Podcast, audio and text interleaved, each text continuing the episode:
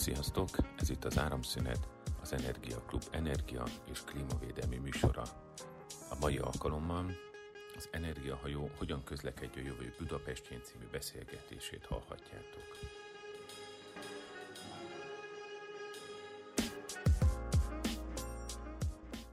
Nagy szeretettel köszöntök mindenkit a Trip hajó, a Kubit és az Energia Klub új beszélgetés sorozatán. A járványhelyzet miatt ez a, ezt a beszélgetés sorozatot most online tudjuk csak megkezdeni, illetve hát előre ráthatóan az elkövetkezendő pár beszélgetés is így fog zajlani. A havonta jelentkező beszélgetésekben a klímaváltozáshoz, a környezetvédelemhez kapcsolódó területeket fogunk végigvenni, megpróbáltuk a résztvevőket a különböző beszélgetéseken úgy összehozni, hogy különböző tudományterületekről hozzunk szakértőket, hogy minél izgalmasabban, minél színesebben tudjuk, tudjunk egy-egy témát végigbeszélni. A beszélgetések során érinteni fogjuk Budapest helyzetét, alapvetően a közlekedés, a légszennyezettség helyzetét, vagy akár a különböző fejlődési lehetőségeket is próbáljuk végigbeszélni, megvizsgálni. Beszélgetni fogunk az energiatermelési lehetőségekről, az energiafelhasználási lehetőségekről, illetve a környezet klímavédelem helyzetét is meg fogjuk vizsgálni, akár budapesti, akár hazai, akár nemzetközi szinten. A mai beszélgetésben azonban leginkább Budapestre fogunk fókuszálni, azon belül is a közlekedésre. Próbálunk arra választ adni, hogy, hogy hogyan is fogunk közlekedni a jövő Budapestén, megpróbálunk választ találni arra, hogy például törvényszerű-e az, hogy egy nagyváros leginkább egy parkolóra hasonlít, az, hogy milyen modern városfejlesztési trendek vannak, hogyan néz ki egy 21. századi nagyvárosi közlekedési rendszer, mit értünk Smart City alatt, és még remélhetőleg még jó pár kérdés is elő fog kerülni. A mai beszélgetésen három szakértőt hívtunk meg, Rab Judit urbanistát, Édes Balázs közlekedésgazdászt, illetve Sebők Máté okleveles humán ökológiai szakember. Nagyon szépen köszönöm, hogy elfogadtátok a meghívásunkat. Sziasztok! Sziasztok!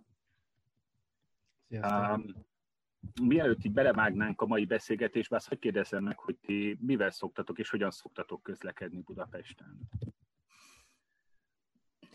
Én 56-os villamosozok kitartóan még egyelőre. Hamarosan pedig valószínűleg kerékpárra fogok váltani, igen, hogyha ha úgy alakul a helyzet, de még merem vállalni a villamost. Én kerékpárral és néha napján közösségi közlekedéssel.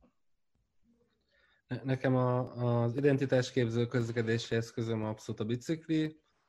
Kifejezetten szélsőségesen sok munkát tettem abba, hogy 15 perces, perces város elvének megfelelően próbáljak élni, és szigorúan ragaszkodom a belvárosi lakáshoz, és a iskolák és egyebek terén nem, elcsábul, nem hagyni magam a mindenféle extrák és messzire járkálás irányába, és még a munkában is ezt valamikor van esély, most éppen sikerül ezt a 15 percet tartani, de ugye tél is van, meg ami nekem nem annyira működik, és én, én kifejezetten törekszem rá régóta, hogy a, hogy a teljes mixet használjam, tehát abszolút járok autóval is a városban, nagyon keveset, és nagyon szégyen teljesnek tartom ezt a tevékenységet, de gyakorlom a megosztott autóhasználatot is, a sajátot is, minden, tehát a teljes közlekedési mixet használom.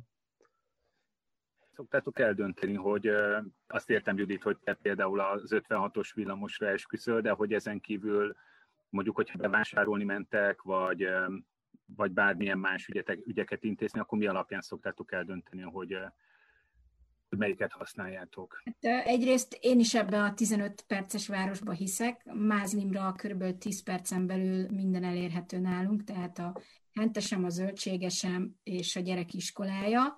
Most ő is már tanulja, hogy hogy tud egyedül gyalog megérkezni és hazajönni, úgyhogy ez lehetőség szerint. Mi ugye külvárosban lakunk, tehát azért itt nincs meg minden, de ami nincs meg, azt még igyekszem digitálisan intézni, tehát nem járok osamba, hogyha nagyon muszáj valami ilyen helyről, akkor házhoz szállítás, és ezt most így kb. kezdjük beépíteni a legtöbb ilyen, tehát az ilyen típusú beszerzések, az internetrendelem is megérkezik. úgyhogy igazából városba igyekszünk nem nagyon használni az autót. Ha nagyon ritkán kell, akkor az általában azt jelenti, hogy keresztül kell mennünk a városon, mondjuk rokonlátogatás, és a, mondjuk a két óra vagy a másfél óra tömegközlekedés az nem alternatíva a 20 perc autóútnak, de ezt igyekszünk, amúgy igyekszünk csak is kizárólag tömegközlekedés vagy kerékpár. Csak ugye hegyen az megint bonyolult, tehát most kísérletezünk, hogy az elektromos kerékpár, elsegítéses kerékpár, és kinek mi a komfort. Nálad ez hogy van? Nálam? Aha. Mármint az, hogy mi alapján választod ki azt, hogy éppen melyiket használod. Én a, a, azt tudom mondani, hogy a napjaim nagy részét, vagy a napom nagy részét fel tudom úgy építeni, és ebbe a bevásárlás is beletartozik, hogy kerékpárral tudok jönni-menni. Én direkt egy olyan kerékpárt is vásároltam egyébként, aminek az elején például egy olyan csomagtartó van, hogyha több dolgot vásárolok, akkor egy, egy jó nagy, ilyen újrahasznosítható zacskóba mindent bele, és oda felrakni barbecuezni is mentem már úgy, hogy még faszenet is vittem rajta, és nem tudom, tehát hogy tényleg, tényleg azt lehet mondani, hogy az ember nem is hinni, hogy mi minden ráfér, és úgy teljesen biztonságosan lehet vele közlekedni. Megfelelően kell kerékpárt választani, és akkor ez megoldhatók. Tehát, hogy a, a napjaim nagy részét ezzel meg tudom oldani. Üm, igazából nagyon kevés az a, az eset, amikor mondjuk autóra van szükség, és akkor ilyenkor én már tudom én, a Mollimo vagy, vagy, vagy egyéb carsharinges megoldást választottam, vagy választok, ha, vagy kombinálok, és akkor kerékpár és tömegközlekedés, ha mondjuk a helyre megyek, de igazából azt mondom, hogy az idő, idő előre haladtával, és ahogy egyre inkább megszokom azt, hogy mi mindenre jó a kerékpár, annál inkább rájövök egyébként tényleg szinte mindent el tudok vele intézni, és nagyon minimális az, amit nem, és természetesen akkor mást választok.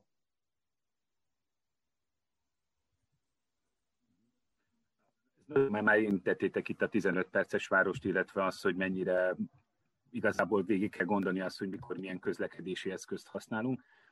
Mert hogy azt hiszem, hogy ha ránézünk a Budapestnek a fejlődésére, mondjuk a, akár az elmúlt 40-50 évet is nézve, ez a az látható, hogy igazából valahol a fenntarthatóságnak a, a, a határáig eljutottunk, vagy már igazából már azon is túl vagyunk, tehát látjuk azt, hogy tényleg rengeteg autó van mindenhol, nagyon nehézkes egy csomószor a közlekedés, és még akkor is, hogyha rengeteg ilyen fejlesztés történt, a, akár a közösségi közlekedésben, akár a bringasávok építésénél, mégis úgy tűnik, mintha egyre nehezebb lenne igazából, vagy egyre több kompromisszumra lenne szükség ahhoz, hogy valaki itt éljen a városban.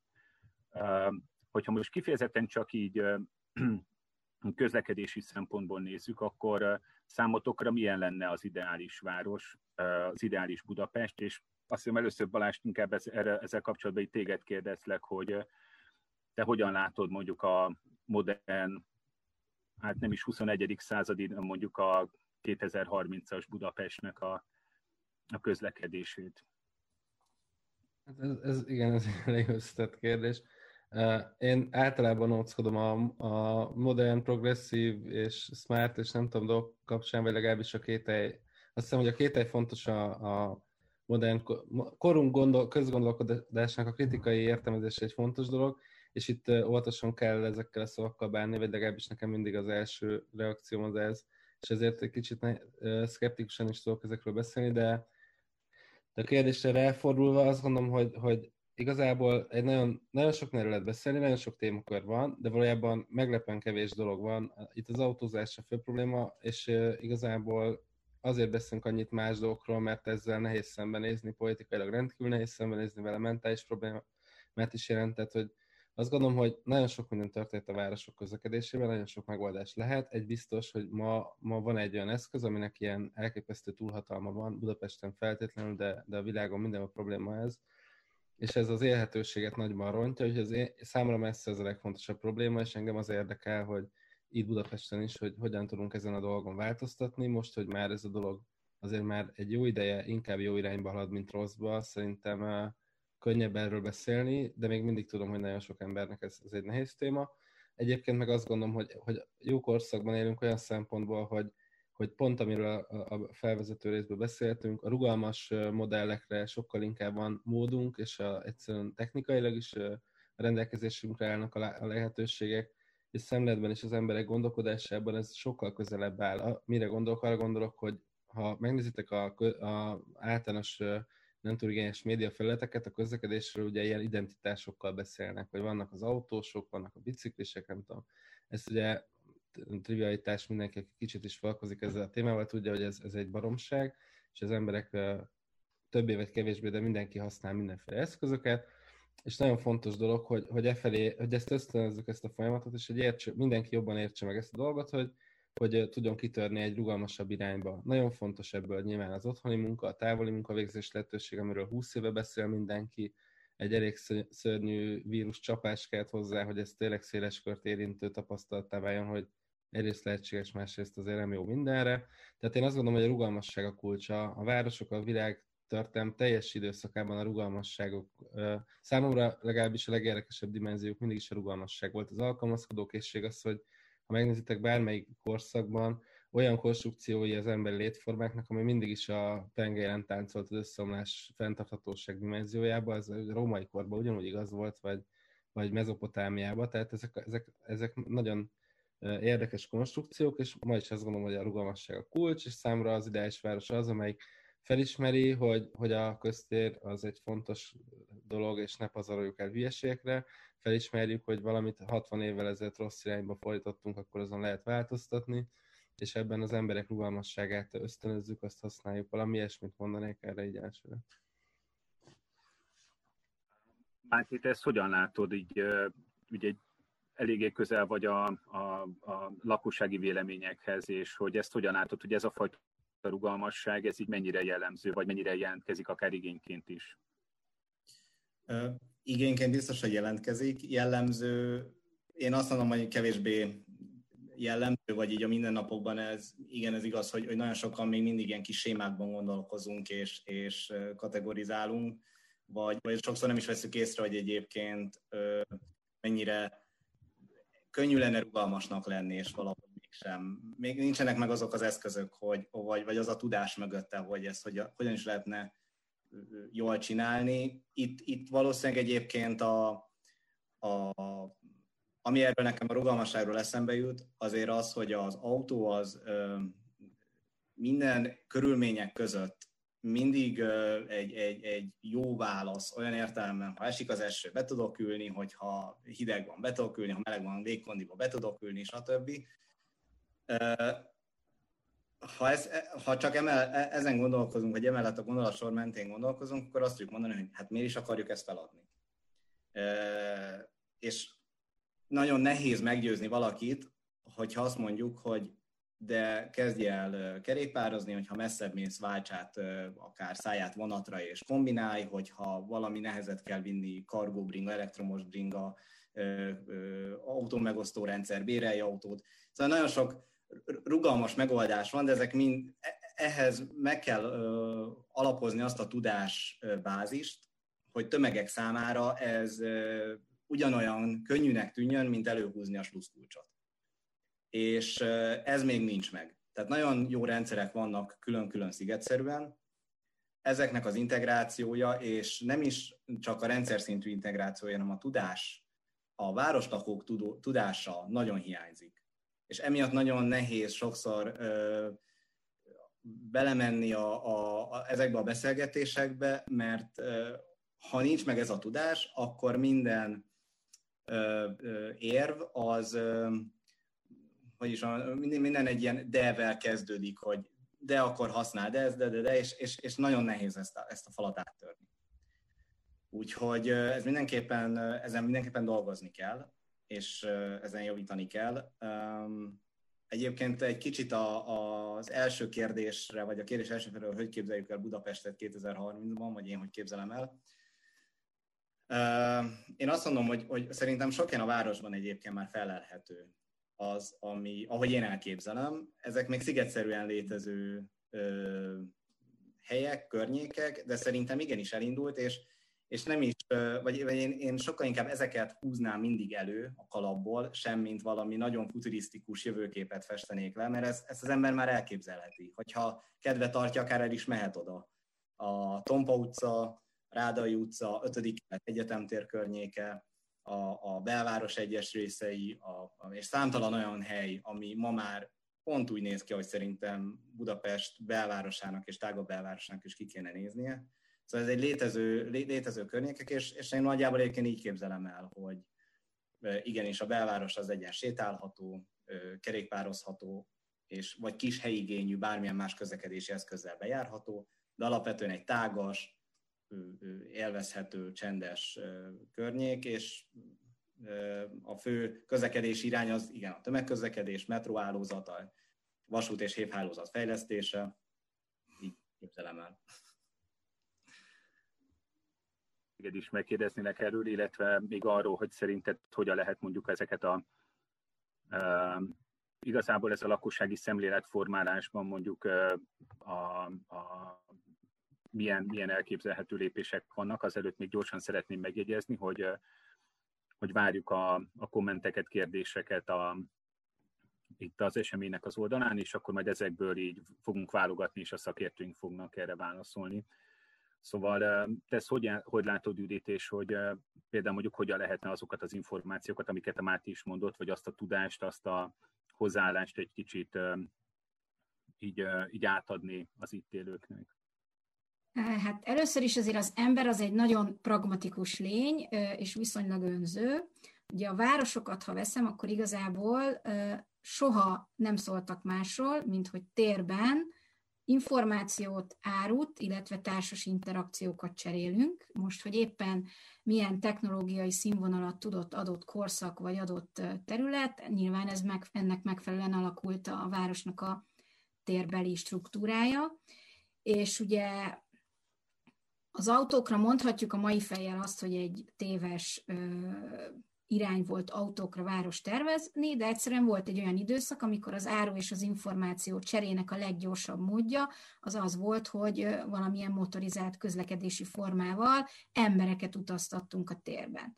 Ugye most van egy ilyen technológiai váltás, vagy igazából nem is technológiai váltás, ez annál sokkal több, ami meg, kezdi meghatározni az életünket, ugye ez a digitalizáció, és emiatt, amikor azt mondom, hogy áru meg információ csere, sőt a társas interakció, hiszen most is azt csináljuk, csak digitálisan, ez elkezd átalakulni. Ez azzal jár, van, amit ugye nyilván könnyű átpakolni a digitális térbe, van, amit könnyű átpakolni a digitális térbe, de rájöttünk, hogy mégse olyan jó, hogyha csak digitális, és van olyan folyamat, amit sose fogunk teljesen átpakolni a digitális térbe, bár hogyha mindenkinél lesz otthon 3D nyomtató, akkor lehet, hogy az áruszállítást is megoldottuk.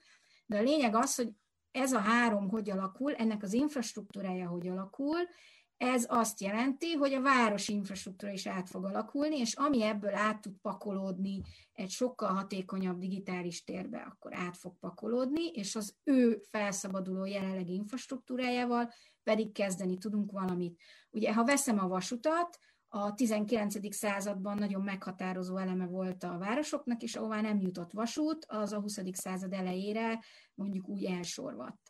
Aztán volt egy időszak a 60-as, 70-es években, amikor a, elkezdtek ugye felhagyódni vasúti területek, és menjünk New Yorkba, ott van a Highline, az egyik kedvenc projektem, azt az infrastruktúrát is meg tudtuk menteni, és most egy nagyon jó ilyen szabadidős térstruktúra.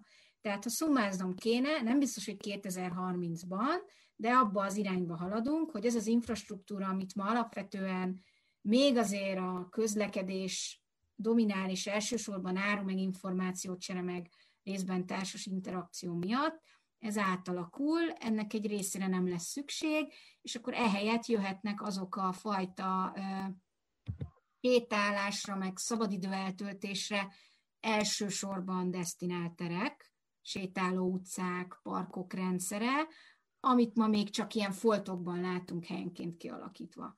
És nyilván, ahogyan mondtam, az ember egy pragmatikus lény, tehát amikor döntenem kell, hogy milyen közlekedési eszközt választok, ma is azt határozza meg például személy szerint nálam, hogyha ugyanannyi idő alatt jutok be a reggeli dugóban autóval, mint villamossal, de közben a villamoson túljutok az e-mailjeimen, elintézek öt telefont, és még a befizetek három csekket a telefonomon, akkor a villamosra fogok felülni, mert az nem mondjuk 20 perc közlekedési idő, hanem 20 perc közlekedés és ügyintézési idő. Tehát ha a tömegközlekedést úgy tekintem, hogy az valahol arról szól, hogy nekem nem kell a forgalommal foglalkozni, hanem tudok más csinálni közben, akkor mást fogok csinálni. Erre sokkal jobb példa például a Bécs-Budapest vasútvonal. A legtöbb ismerősöm, aki rendszeresen jár Bécsbe, ő fölül a Railjetre, van internet, és ugyanúgy rövidebb idő alatt, kb. annyi idő alatt ott van, mint hogyha autóba vágná magát. Tehát ezek mind befolyásolják, hogy mire lépek, rollert fogok használni, kerékpárra ülök, villamosozom vagy autóba. És aztán nyilván az a fajta felelősség, hogyha én beülök a dízeles autómba, és öttel totyogok a dugóban, akkor az mondjuk milyen szennyezést, károkat okoz nekem, és mellesleg az autónak is, meg a környezetemnek, ez már egy szemletformás kérdése. Ez nyilván egy nehéz dió, most nem tudnám azt mondani, hogy tudom, hogy mi erre a megoldás. Az tény, hogy kicsikorban kell kezdeni, tehát, hogy egy kisgyerek megszokja, hogy az iskolába 5 perc autó, és nem pedig 15 perc gyalog, vagy 10 perc kerékpár, akkor ezzel sajnos őt már neveljük egy bizonyos irányba, és akkor visszatértünk a 15 perces város jelentőségéhez. Igen, ez nagyon is jó. Előtte még különben pont említetted, hogy hogy vannak ezek az úgynevezett ilyen rózsdővezetek, hogyha ezt így át lehet nevezni, tehát hogy ez azok a területek, amik régen a vasúthoz kellettek, vagy gyárépületek voltak, és ezeknek a általában a városfejlesztésnél, várostervezésnél ezek mindig nagy kérdések, hogy igazából ezekkel mit csináljunk, hogy parkokat létesítsünk ezeknek a helyén, vagy pedig, vagy pedig lakóparkokat. Most az elmúlt években én inkább azzal találkoztam, hogy azok a lakóparkok, amiket így kialakítottak, egy csomószor így hiányzik hozzá az infrastruktúra, akár közlekedési szempontból, akár alapellátási szempontból, és, és talán ez kapcsolódik a, egy kicsit, ha nem is a 15 perces városhoz, hanem mondjuk ez a kompakt város, mint egy ilyen kifejezéshez, amelyiknek ugye valami olyasmi a lényege, hogy, hogy minél kisebb helyen sokan lakunk, tehát hogy az abból a szempontból jó, mert akkor nem kell sokat közlekednünk,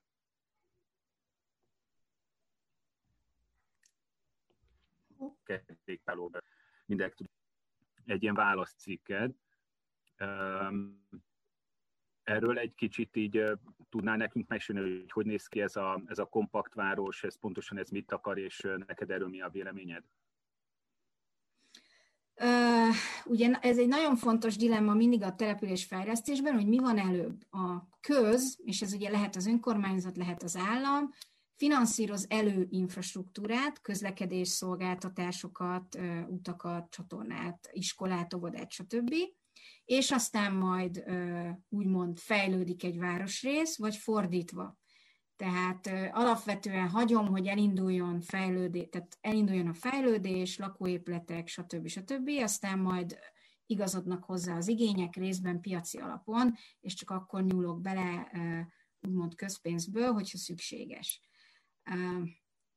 Ez ugye egy dilemma, az is mindig egy dilemma, hogy nézem a nagy, tehát fölülről egy nagy rendszer részeként, és ilyenkor sokszor például egy, egy budapesti rendszer érdeke az ütközhet egy kerület vagy egy városrésznek az érdekével, hiszen ő egy nagy rendszert lát, egy nagy rendszert finanszíroz és nagy rendszert tervez, míg a másik lokálisan kicsibe.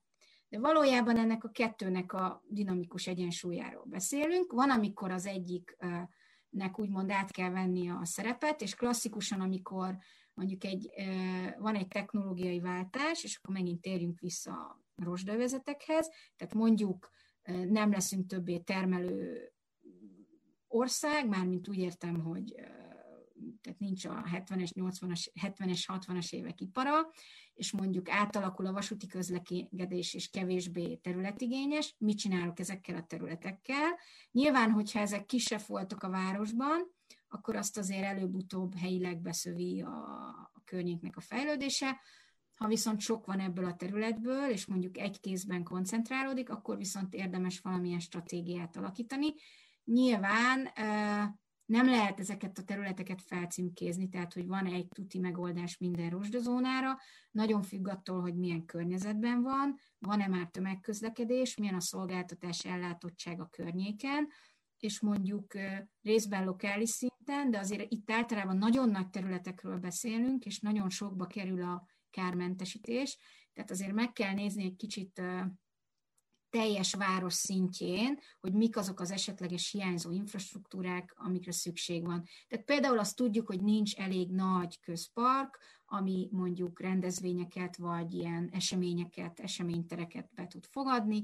Nyilván ebből kell. Azt is tudjuk, hogy a, vannak parkjaink, de azok széttöredezettek, nem tudnak összeállni egy hálózattá, hogy a madarak, meg a bogarak, meg az akármik vándorolni tudjanak, akkor nyilván kisebb helyeken szükségem van olyan lépőkövekre, vagy olyan folyosó, vagy összekötő elemekre, amik ezeket valahogy szervezik. Erre mondjuk megint jók a vonalmenti infrastruktúrák, tehát például a felhagyott vasúti terület az kínálja magát ilyen szempontból. És akkor ezt így szépen végig lehet venni, hogy mire van igazából szükség, de mondom, nincs erre recept, tehát ha megnézzünk nyugat, nyugati, keleti, déli példákat, mindenhol mindenre találunk példát. Tehát lakófejlesztéstől kezdve park fejlesztésig. Általában a park az egyszerűbb, mert a park az nem feltétlen igényli, hogy legyen talajcsere, sőt, a park használható arra, hogy talajt tisztítson mondjuk 15-20 évig, és akkor majd utána esetleg belenyúlok egy kicsit a területbe. Én azt gondolom... Neked a kub... Bocs. Ja? Bocsánat, azt hiszem, hogy akadt egy kicsit a netem, és nem tudom, hogy hallottad, de a, a kérdésnek a végén az volt, hogy neked ugye a Kubiton... Oké, és hogy a, neked a Kubiton volt most nemrég egy ilyen cikked, amely, Balázs, amelyiken pont a kompakt város versus agglomerációs közlekedésfejlesztés közötti ilyen uh, különböző fejlesztési irányokról értekeztél, hogy egy kicsit ezt így össze tudod foglalni, Léci, hogy ez pontosan erről így mi a véleményed?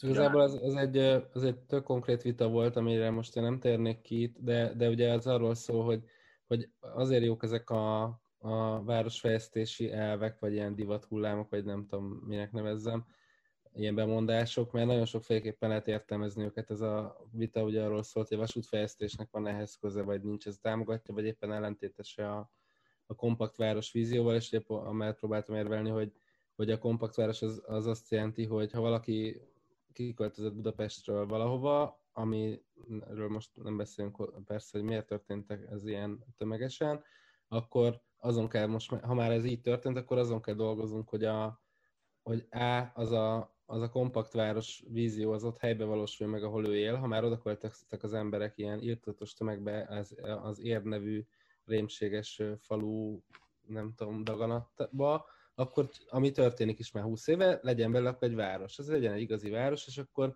jusson el oda valaki, hogy a végén kiköltözött oda, de akkor már ott is él, és akkor ha ott él, akkor esetleg iskolába is járhatna oda, de ha mégsem tud iskolába oda járni, ugye én csak amellett érveltem, hogy a vasút arra egy eszköz, hogy ha mégis vissza akar jönni minden nap ide a városba hozzánk, akkor ne csak, ugye ne csak a szemetet hordja be az agglomerációs lakó, ma, ma operatívan ugye így néz ki a dolog, hogy üdes van a városban, én kiköltözöm azért, mert ez nekem nem tetszik, vagy szeretnék egy nagy házat, és itt túl drága lenne, kimegyek, és akkor utána autóval járok be, mert ugye nincs közlekedés, mitől lenne, attól, hogy én kiköltöztem, nem lesz ott semmi, ugye érdem például burkolt utcák sem nagyon vannak, mert hogy elképesztő mennyiségben földutak, és akkor a végén ugye a, a, még tovább rontom a belső teleti, még itt élőknek, meg itt dolgozóknak a, a levegőt, megfoglalom a helyet az autóba, stb. Tehát ez egy rossz egyensúly, még rosszabb irányba továbbra is ösztönzi a kiköltözést.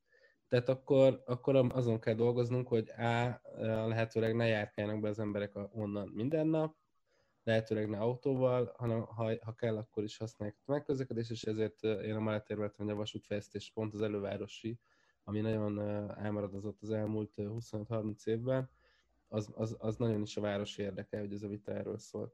De én azt szeretném mondani az előző kérdéshez, hogy ugye szépen Judit elmondtad itt a, a kétféle koncepciót, hogy előz, előzetesen fejlesztjük az infrastruktúrát, vagy utólag az igényekhez, de én azt gondolom, hogy mi egyiket se csináljuk. Tehát Magyarország az az ország, ahol a devizahitelesek országa, ahol ugye kitaláljuk, hogy, mert láttam egy amerikai sorozatban, hogy, hogy az az életmód, hogy van egy kertváros, egy ilyen marha nagy lapos ház, akkor ott legyen két autónak garázs, nem tudom, elképzelünk egy ilyen életmódot, és, és úgy fogjuk létrehozni, hogy, hogy nem lesz hozzá semmilyen infrastruktúra. Ugye erről szól ez a dolog, hogy, hogy, hogy ezt közösségi szinten is túlfogyasztunk, hogy, hogy még vakolat sincs a házon, de már lapos tévére hitelbe ugye beleültünk, ezzel lehet poénkodni, de hogy itt ez, ez a közösségi szinten is így történik. Akkor lehetne egy lakóparkot megépíteni, és ez, ebbe az a vicces, hogy ez a, a barna mezőre is igaz. Tehát a rosdövezetbe teszem le azt a dolgot, az csak annyival segít, hogy, hogy nem 100 kilométerre van a várostól, hanem, vagy a főtértől, hanem csak 20-ra, vagy nem tudom, tehát hogy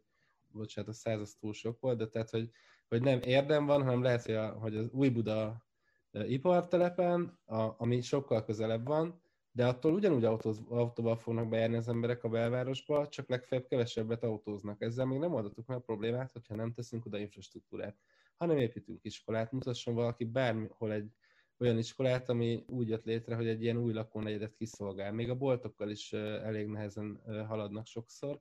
Tehát igazából, ha megnézzük, akkor a, a 70-es évek lakótelep fejlesztései, amikkel mindenki ki volt akadva, hogy nem épül hozzá park, iskola, bolt, semmi, azok sokkal jobban kiszolgált fejlesztések voltak, mint amik ma készülnek. Tehát ez, ez egy szabályozási dolog, csak nyilván senki nem szereti fejlesztőként hallani, hogy amit ő kiszámolt megtérülést, arra még ráterhelném azt a költséget, hogy tessék villamost építeni, tessék hozzájárulni ahhoz, hogy ott igenis épüljön helyi infrastruktúra. Szóval ez, a, ez egy ilyen túlnyújt, túlnyújtózunk a takarónkon effektus, amit ilyen elképesztő tömegbe csinálunk.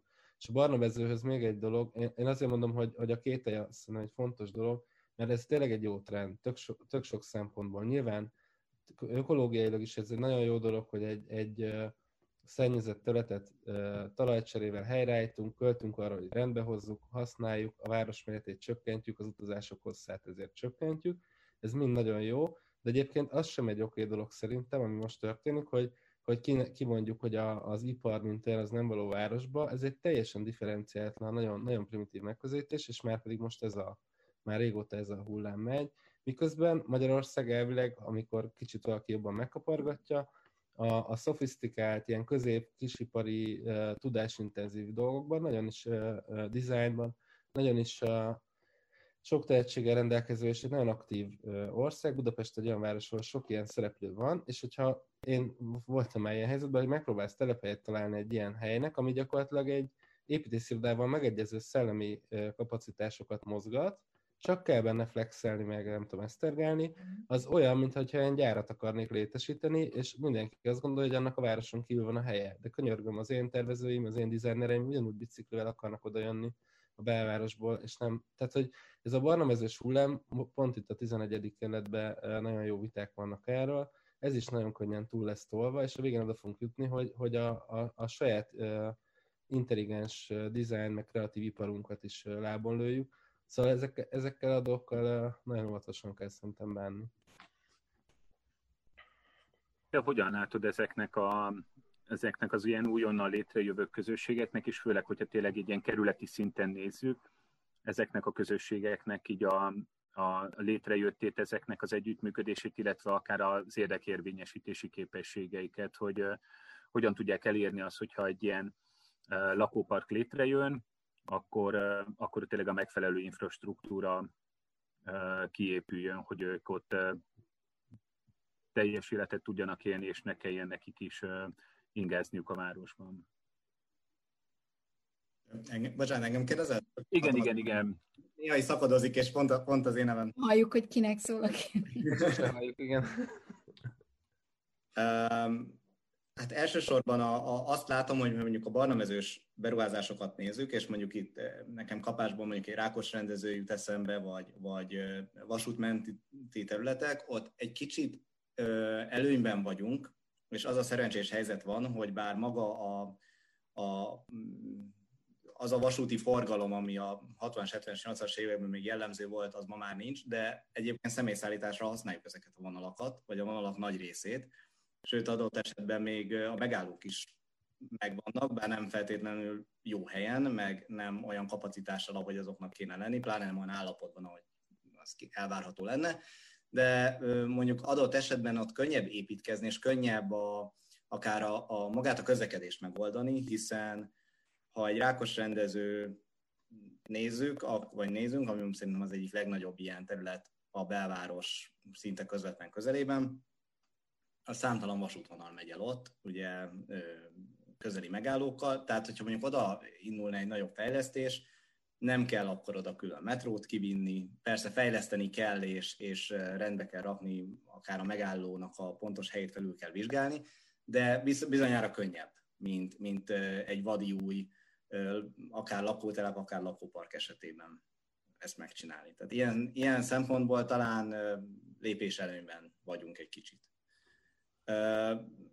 Az, hogy egyébként szerintem én a, a kereslet oldaláról is közelíteném ezt. Tehát, hogy egészen addig, amíg egyébként ezekre a területekre van kereslet, és az emberek annak ellenére kimennek oda, hogy ott nincsen volt iskola, és autóval kell mindenhová járni, és, és ezeket ugyanúgy megveszik, és kimennek, úgy azért nagyon nehéz meggyőzni szabályozás hiány egyébként egy befektetőt is, hogy ne, akkor ne, ne így ö, építkezzen, vagy ne oda építkezzen. Tehát egészen addig, amíg azért ezekre bőven van kereslet, addig azért vagy, vagy valamilyen szintű ö, szabályozás kell, és akkor ez megoldható, vagy, vagy amúgy nagyon nehéz. Tehát végül is mindig a vásárló dönt a végén, ha így vesszük, azaz mi magunk döntünk. Egyébként annyit még elmondanék, hogy, hogy, hogy szerintem most már egyre inkább látszik arra igény, hogy, hogy azok a hiányosságok, vagy ne ismételjük meg ugyanazokat a hibákat. Talán a, a mostani fiatalabb generációban azért már ezekre van igény, hogy közelebb legyen akár a közösségi közlekedés, közelebb legyenek boltok, stb. Tehát, hogy ebben talán van változás, legalábbis az én tapasztalataim szerint. Hát illetve kérdés, hogy ebből mi az, amire tényleg mondjuk szükség lesz 2030-ban. Én azért annyiban itt vitatkoznék a Balázsra, hogy tehát a rozsdaterületeknek a problémája, hogy a méretük. Tehát ugye amikor azt mondtam, hogy vége az iparnak, akkor arra gondoltam, hogy mondjuk nincs szükségünk 40 hektárnyi iparterületre egy városon belül, de abban teljesen egyetértek, hogy az a fajta szabályozás, ami egyébként most elterjedt több kerületben, és ellehetetleníti azt, hogy akár egy, egy autógumi szerelő, vagy egy egyszerű, tehát nem ilyen nagyon hangos, meg nagyon zajos javító munkákkal járó szerviz, és akár kénytelen lesz kiköltözni külsőbb kerületekbe, mert el lehetetlenül adott kerületen, tehát belső kerületen belül, mert olyan a szabályozás, hogy nem enged meg semmilyen ipari tevékenységet. De ugyanilyen egy lámpaműhely, ne adj Isten egy bőrcserző műhely, tehát hogyha mondjuk egy cipész nem hozott alapanyagból akar dolgozni, hanem ő már annyira vagy ott tart, hogy saját maga állítja elő, ezek mind ellehetetlenülnek a városban, holott igazából a városban azt szeretjük, és előbb-utóbb mindenki azt tekinti értéknek, és ma már turistaként is azokat a városrészeket látogatjuk, ahol egy viszonylag vegyes, tehát mindenféle tevékenységgel találkozunk, tehát van munkahely is, van lakóhely is, van egy kicsi kézműves ipar, ezt, sőt, ezt lassan el is várjuk, hogy legyen, legyenek kicsi boltok, de legyen olyan hely is, ahol mondjuk mindent megtalálok 5 perc alatt, tehát hogy vannak elvárásaink, és az elvárásaink általában egy olyan funkciómixet igényelnek, amit nagyon nehéz nulláról fejleszteni, tehát az általában kialakul, és ez egy nagy dilemma, nem csak Magyarországon, hanem Nyugat-Európában is, hogy hogyan tudunk fejlesztőket orientálni abba az irányba, hogy ez is elkészüljön, és ne csak 15 év múlva, hanem akár egy nagyobb fejlesztésnek már az elejétől kezdve ez legyen ütemezve. Vannak, ahol a szabályozás lehetővé teszi például Amerikában, hogy ilyen úgymond közfunkciókat, meg közterek kialakítását előírhatják bizonyos fejlesztőknek, tehát anélkül nem építheti meg a fejlesztését. Magyarországon nem ez a fajta szabályozás divik, tehát nálunk ilyen normatív dolgok vannak leírva, és hogyha annak papír szerint megfelelsz, akkor jó vagy. Hogy aztán az mennyire működik, az egy kérdés. Nem tudom, Balázs szeretnél erre most reagálni. Én alapvetően egyetértek ezzel, annyit tennék hozzá, köszönöm, hogy, hogy a differenciálatlanság itt szerintem az egyik kulcs probléma ebben, nem vitatkozva veled, hanem egyetértve. Tehát, tehát az, hogy, hogy összetettebb dolgokat gondoljunk Magyarországon, a szabályozásról van szó, akkor akármi van, ugye a közlekedés a legjobb példa erre egyébként, mert ahhoz ugye mindenkiért, meg mindenki idegesen viszonyul, hogy akkor most tiltsuk be, meg tegyünk rá rendszámot a biciklire, tehát hogy a, az ilyen finomabb eszközök, vagy, vagy akár annak csak a megértés, hogy visszacsatolják a beszélgetés elejére, hogy, hogy egy ember az minden nap dönthet úgy, hogy ma, ma reggel mivel indulok el, és akkor járunk jól, hogyha ez a döntés, ez tudatosan minden nap így születik meg. Tehát, hogy egyszerűen túlságosan hajlamosak vagyunk, és hogy, hogy mondjam, sokan élnek abból, különböző dimenziókban, most nem mondanék erről többet, hogy az embereket meg is tartsák ebbe a rossz szokásukban, hogy szélsőségekbe gondolkodjanak. A közösségi társadalmi dolgok nagyon összetettek, és minden igazából csak az nem, hogy, hogy ilyen szélsőségesen igen vagy nem típusú dilemmákból épülnének föl, és itt is erről van szó. Ha azt mondjuk, hogy van egy barna mezős óriási terület, akkor, akkor milyen érdekes lenne, hogyha képesek lennénk úgy átalakítani, hogy egy mixet hozunk létre, és nem ész nélkül telépítjük egy lakóparknak hívott lakótelepekkel, és aztán talán csodálkozunk, hogy mindenki elmegy onnan dolgozni, mert ott nincsenek munkahelyek. Vagy azért, mert megértettük, hogy öt évtizeddel ezelőtt a világ gazdasága elkezdette a szolgáltatóipar irányába átalakulni, attól még mindig kell gyártani dolgokat, meg fizikailag hozzájönni dolgokhoz, és nem csak irodaházak, meg multik vannak. Szóval ez, ez, ez tényleg ez a differenciált gondolkodás. Szerintem ez pont a, a, onnantól nagyon fontos, hogy megpróbáljuk a fizikailag kompaktra összehúzni a, azt a kört, ahova minden nap el kell menjünk. Így van. Városban. Egyébként egy kicsit a, a differenciált gondolkodás, az már jó pár gondolattal előtte akartam mondani, csak mindig vártam, hogy hol, hol fűzhetem bele a, a dolgot. Itt ugye már az e, első mondatokban előkerült ez az autókerékpár közösségi közlekedés. És én mindig azon szoktam gondolkozni, meg így hogy városba jövet menet, így megvitatom ezt a kérdést, hogy ugye itt is gyakran szoktuk azt mondani, hogy nem kell az autó, meg az autó így, az autó úgy. Szerintem sokkal inkább például itt is egy, egy hely problémáról beszélünk, vagy akár egy méret problémáról. Tehát nem, nem kell azt mondani, hogy így vagy úgy nem kell az autó, hanem mondjuk egy nagy autó nem kell. Tehát, hogy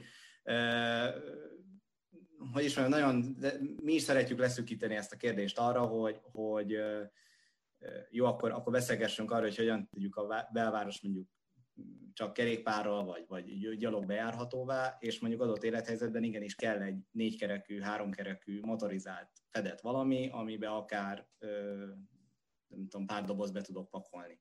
Nevezzük ezt autónak. De az, hogy tehát itt, is, itt is nem arról beszélgetünk, hogy igen, az nem jó, hogy egyébként emberek, egy, egy, egy, egy ember beül egy 5-6-7 személyes járműbe, és azt vezeti egész nap, és azzal próbál parkolni, és a városban jönni-menni, hanem arról vitatkozunk, hogy autó vagy kerékpár. És például itt is egyébként sokkal inkább így kéne, hogy jobb lenne így megközelíteni a kérdést, és lehet, hogy sokkal több emberhez jutna el az az üzenet, hogy nem, nem az ő által a preferált közlekedési móddal van a baj, hanem akkor azzal van a baj, ha egyetlen egy ember egy magánál nyolcszor nagyobb helyet foglal el a városban, úgyhogy sokszor egyébként az a jármű az ott van 6-7 órára parkoltatva egy helyen, és ő, nem, ő maga nem is használja. Tehát, hogy ha, csak nem tudom, az emberek fele egy mini smart járna, már szerintem sokkal kisebb probléma, probléma lenne itt, akár Budapesten is csak ennyit arra, hogy differenciáltan beszélgessünk, szerintem igenis e- ezt is vagy ki kell emelni, hogy ez, ez sokkal inkább méret. Sokszor méretbeli probléma is. Korábban már említettétek ezt a, ezt a 15 perces várost, amiknek ugye valami olyasmi a lényege, hogy gyakorlatilag mindent elérjünk 15 percen belül a lakóhelyünktől. 15 percen belül legyen az orvosi ellátás, az iskola, a bolt, a különböző boltok, a, különböző szolgáltatások, a munkahelyünk, stb. Hogy ezt mennyire látjátok így megvalósíthatónak Budapesten, vagy ezek mennyire, mennyire előre haladott, ez mennyire létezik már esetleg? Szerintetek ebben a, ebben a fejlődésben hol tart Budapest? Vagy egyáltalán ez az útja különben Budapestnek? Én az elejére mondanék pár dolgot. Azt gondolom, hogy van néhány olyan nagy kulturális, meg társadalmi dimenzió, ahol nagyon nagy bajba vagyunk, a rossz örökséget hordozunk. Két, két példát szeretnék mondani. Az egyik az a, az, az oktatás.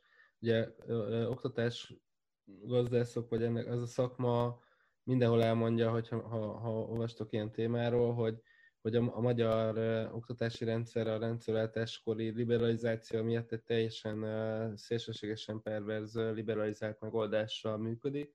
Ennek ugye volt egy visszakorrekciója már azóta, de, de még mindig igaz az, hogy, hogy uh, azt gondoljuk, hogy a, már általános iskolában a gyerekünk az oda járjon, amit mi kiválasztunk, ami a legjobb iskola, és a rendszer ezt nagyon támogatja. A világon mindenhol iskola körzetek működnek, nem akarok ebbe belemenni, ez önmagában is egy nagyon érdekes téma, hogy ez miért fontos, hogy így van, de Magyarországon elgurult ez a gyógyszer, és ugye ennek nagyon széles irodalma van, hogy ez, ez tipikusan egy szerzett jog, amiből nehéz visszalépni.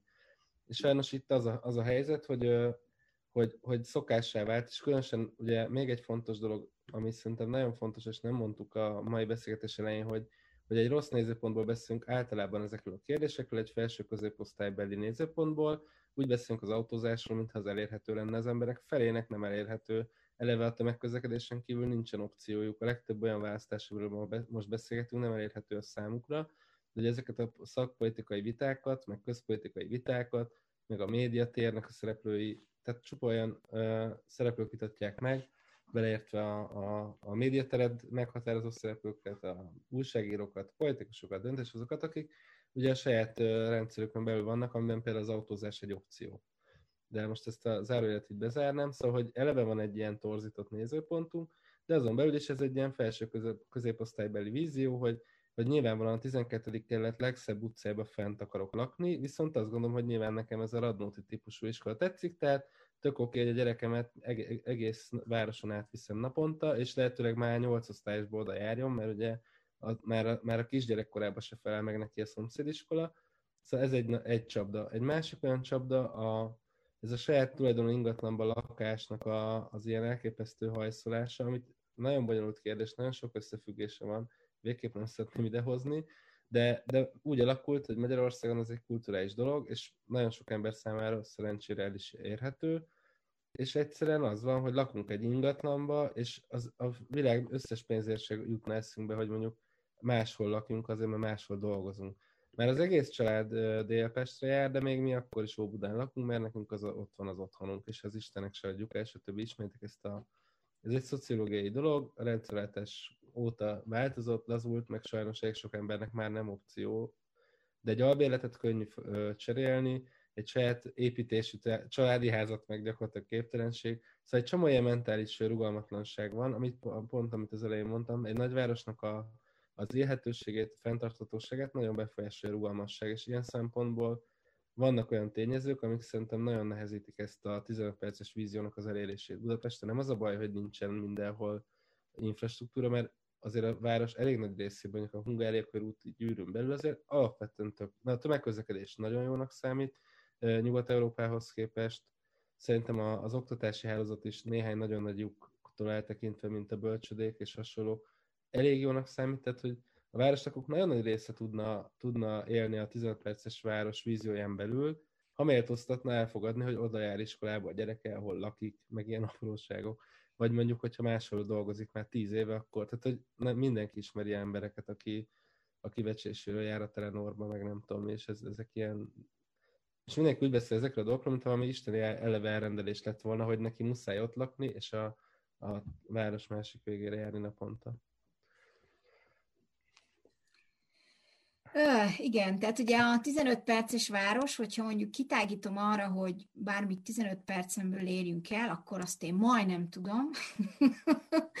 és persze ennek, ennek úgy majdnem 15 percen belül van, mondjuk a 10, 15 perc sétát leszámítom, akkor 15 percen belül van mondjuk a munkahelyem, és mondjuk az, az nálunk egy, egy formáló erő volt, hogy én is és a férjem is eléggé aktív életet élünk, nem fér bele az életünkbe, hogy a gyereket külön órákra gépjárművel hordozzuk a város különböző pontjain, tehát ő olyan programokra jár, amik vagy az iskolában elérhetők, vagy pedig ugye szülők megszervezzük magunkat, és akkor mondjuk mindenkinek csak egy délutánjába kerül, vagy a, nem az odavizetelt, hanem a hazavitelt szervez, de hogy szerveződünk közösségként, hogy minimalizáljuk azt a fajta időt, amit egyébként a gyerekek körüli elképesztő logisztika igényel, de nyilván ez azt jelenti, hogy én mondjuk nem a mit tudom én milyen sportklubot választom, hanem nekem elég az, hogy a gyerek az iskolában kosárlabdázik. Most épp ugye itt nem.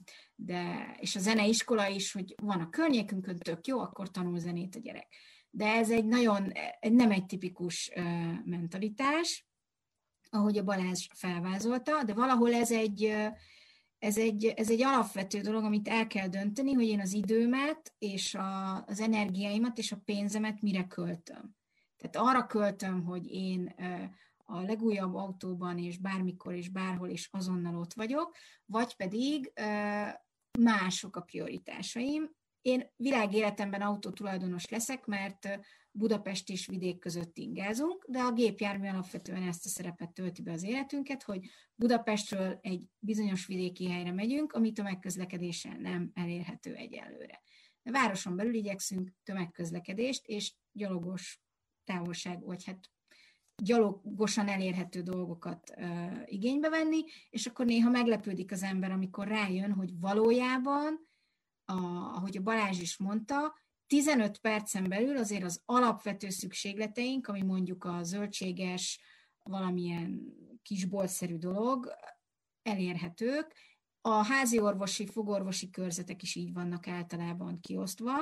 Az egy más kérdés, hogy van-e bennük éppen, tehát hogy van-e humán infrastruktúra mögötte, és a, a, alapvetően ugye azok a azok az intézmények, postahivatal, okmányiroda, tehát egy csomó ilyen rendszer, az ki van találva egy olyan logikával, hogy elméletben Budapesten belül, vagy a nagyobb vidéki városokon belül mondjuk 15 perc, 15-20 perc tömegközlekedéssel elérhető. Tehát, hogyha kitágítom a 15 perces város fogalmát a tömegközlekedésre, és nyilván ugye ide értem a kerékpárt, akkor azért, azért elég jól áll a város. Kérdés, hogy én emberként döntök-e úgy, hogy ezzel így élni akarok, és beleférnek 15 perces távolságok az életembe, nem ragaszkodok feltétlenül a két meg öt perces távolságokhoz.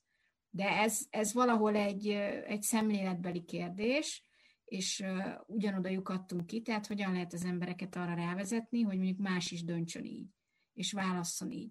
Mert amúgy gondolom minden kisgyerekes vagy iskolás gyerekes hallgató az ugyanezzel szembesül a gyerekének a különböző stádiumában, tehát kell neki az a külön óra, kell neki az az intézmény, mikor viszem el a sima általános iskolából egy szerintem neki megfelelőbb dologra, ezt én döntöm el, vagy ő dönti el, tehát, és most igazából egy olyan témáról beszélgetünk, aminek elvileg entre guillemets, nincs köze a közlekedéshez. Valójában azért a Budapesten belüli autós forgalom jelentős része az emiatt keletkezik. Tehát ezért megy valaki kocsival a munkahelyébe, mert közben lerakja a gyereket, és ezért indul el a kocsival a munkahelyére, hogy közbe fölvegye a gyereket, és átvigye oda-oda. Egy hasonlóan rejtett, úgymond térfoglaló a logisztika, amit ugye rendszeresen mindenki általában így kihagy a nagy közlekedési stratégiákból, tehát ahhoz nem akarunk hozzányúlni, hogy a városban a logisztika az hogy legyen. Nagyon jó személyes példa, a Franciaországban éltem hosszabb ideig, baromira idegesített, de aztán megértettem a logikáját, hogy mindig hajnali négykor jött a szemetes, hajnali négykor jöttek a közeli boltot feltölteni, ami persze azt is jelentette, hogy napközben soha nem találkoztál furgonnal, mert egyszerűen megvolt ennek a szerepe, hogyha mondjuk reggel 7 és 9 között töltenék föl áruval a boltokat, mint ami mondjuk Budapestre jellemző sajnos sok helyen, akkor az bizony forgalmi fennakadásokat okoz. Elég egyetlen egy teherautó vészvillogóval 10 percig egy szélső sávban, azzal csúcsidőben reggel délután képes forgalmi dugót okozni. Tehát ez is egy olyan része a, a közlekedés nek, aminek köze van az életünkhöz, de ezzel általában direktben, aki nem éppen csomagot vár, vagy logisztikai munkatárs, nem találkozik, pedig nagyban befolyásolja azt, hogy, hogy autók vannak a, az utakon, tehát egy olyan forgalom, és itt most nem a nagy e, átmenő forgalmú kamionokra gondolok, mert azok ki vannak vezetve, hanem ez, a, ez az utolsó kilométer, azt hiszem ez a last mile, vagy hogy hívják, logisztika. Tehát amikor megérkezik a csomag, az áru a boltba, a postás, stb. stb. És ez ugye egyre inkább jelen van az életünkben, ugye Covid miatt is, meg egyáltalán. Ez egy nagyon-nagyon növekvő piac, és elképesztő számomra az, hogy mennyire nem reagálnak a városok, nem csak Magyarországon igaz ez erre. Gyakorlatilag, tehát mondhatod, hogy ha éppen nem vársz csomagot, nem találkozol veled, állandóan ezzel találkozol, nem tudsz végigmenni két, két, két házsorok között, mert legalább három ilyen fehér furgon rémbe belebot lesz, ami ugye most, most hogy már vannak biciklisávok, most a biciklisávokat fogják el, és ugye az a vicces, hogy azok az autók állják el a helyet előlük, mert ugye mi lenne a megoldás? Nyilván, ha a szakmát kérdezitek, nyilván mindenkinek fel mondani, hogy az a megoldás, hogy kellenek olyan sok kicsi parkolóhely, ami csak erre van fenntartva. Egyébként abszolút lehetne használni ezt vegyesen, tehát a lakossági logisztikának is lehetne használni, annyi, hogy egy, egy ilyen helyen 5 percig lehet állni, utána, utána bünti van, vagy utána egy, a parkolási díjnak a többszörösét kell fizetni a időarányosra, vagy mit tudom, ezer megoldást lehetne. Elvesztenénk néhány parkolóhelyet, amit olyan autóknak tartunk fenn ma, amiket ingyen tartanak emberek azért, arra hivatkozza, mert havonta egyszer elmennek bevásárolni. Szóval az, az egész dolog teljesen a fejtetejére van állítva. Mm, itt is, egy, itt is ugye ilyen úgy maradt dolgokhoz nem merünk hozzányúlni, és szerencsétlen futárok meg ugye mit csinálnak ezt a villogós megoldást, mert ő neki meg az van, hogy egy perce van egy, egy csomag átadásra. Szóval igen, a városi logisztika szerintem az, az még egy dologtól szenved egyébként, hogy és ez a, a közlekedéspolitika minden ágazatára igaz, hogy mivel a politikusok az emberekkel foglalkoznak, akik a választóik jobb esetben, vagy valamilyen fajta ügyfeleik, tehát az a dolog, ami nem, nem direktben az emberek közlekedéséhez kapcsolódik, az nem létezik a közlekedésben. Ez mindig is így volt. Tehát, hogy a, a teher, teherszállítás az nagyon sok szempontból, energia, klíma, nagyon sok szempontból fontosabb a személy közlekedésnél, de egyszerűen a közlekedéspolitikát nem érdekli, mert onnantól, hogy teherautó az embereket nem érdekli. Tehát az egy, ilyen, az egy másik univerzum, és a városban is tényleg vicces, hogy a fehér furgon az, mintha nem lenne ott, az ott anyázunk, hogy most ki kell kerülni, de, de hogy ez esetleg, mit tudom valamit kéne ezzel kezdeni. De, de, de látjuk a másik felét is, ugye vannak ezek a parkolók, amik fel vannak tartva bolt feltöltésre, és ugye kétféle ilyen van, hát két, dolog van. Az egyik, hogy túl messze van a boltoktól, ezért nem használják, tehát sose állnak ott. Másrészt nem engedjük meg a lakosság logisztikát, és, és üresen állnak. Tehát, hogy valamit fenntartunk, ami alkalmatlan erre a dologra, lehetne ruga, ugye digitális megoldások vannak, lehetne sokkal, tehát nagyon sok kreatív ötlet lehetnek ennek a megoldására, de hát mi ezt így úgy hagyjuk, és ahogy a, már így ismételgetem magam, tehát ez is, ezt is differenciátlanul közelítjük meg, és akkor csodálkozunk, hogy nem optimális eredményre vezet a, a dolog. Igen, egyébként az, hogy digitális megoldások vannak, ez, ez nagyon sok helyre el lehet mondani, hogy maga a megoldás már létezik, és, és az, az eszköz ott van. Az, hogy mennyire használjuk őket, és mennyire, és részben emiatt is ilyen mellébeszélések vannak, mert aki használja, az, az értetlenül áll, hogy ezen miért problémáznak, aki meg nem használja, vagy nem ismeri, az meg nem érti, hogy miről beszél a másik fél.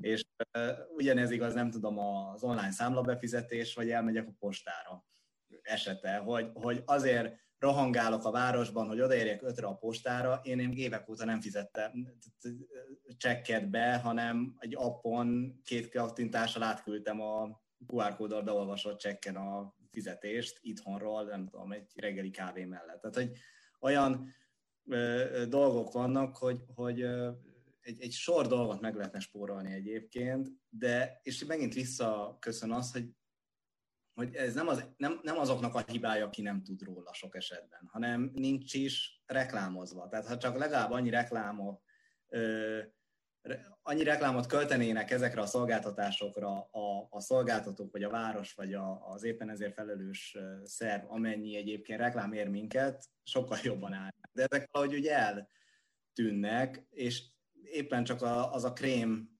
krémet éri el, aki erre nyitott, aki ilyen ebben a kis buborékban él, és, és ezzel találkozik így úgy amúgy a kis csatornán keresztül, de nagy átlagban még mindig nem jellemző, és, és emiatt generálódik egy halom probléma, mert már nem tudom, a negyedik, ötödik lépcsős megoldásnál tartunk, és, és, és a társadalom nagy része meg még bőven nincs ott.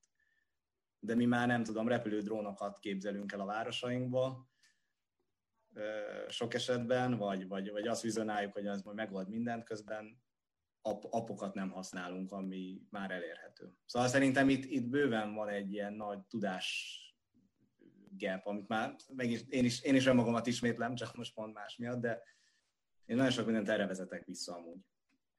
És még két, két apró kiegészítést tennék, hogyha megengeditek. Az egyik az az iskolával, ugye, amit a Judit mondta az autózásról.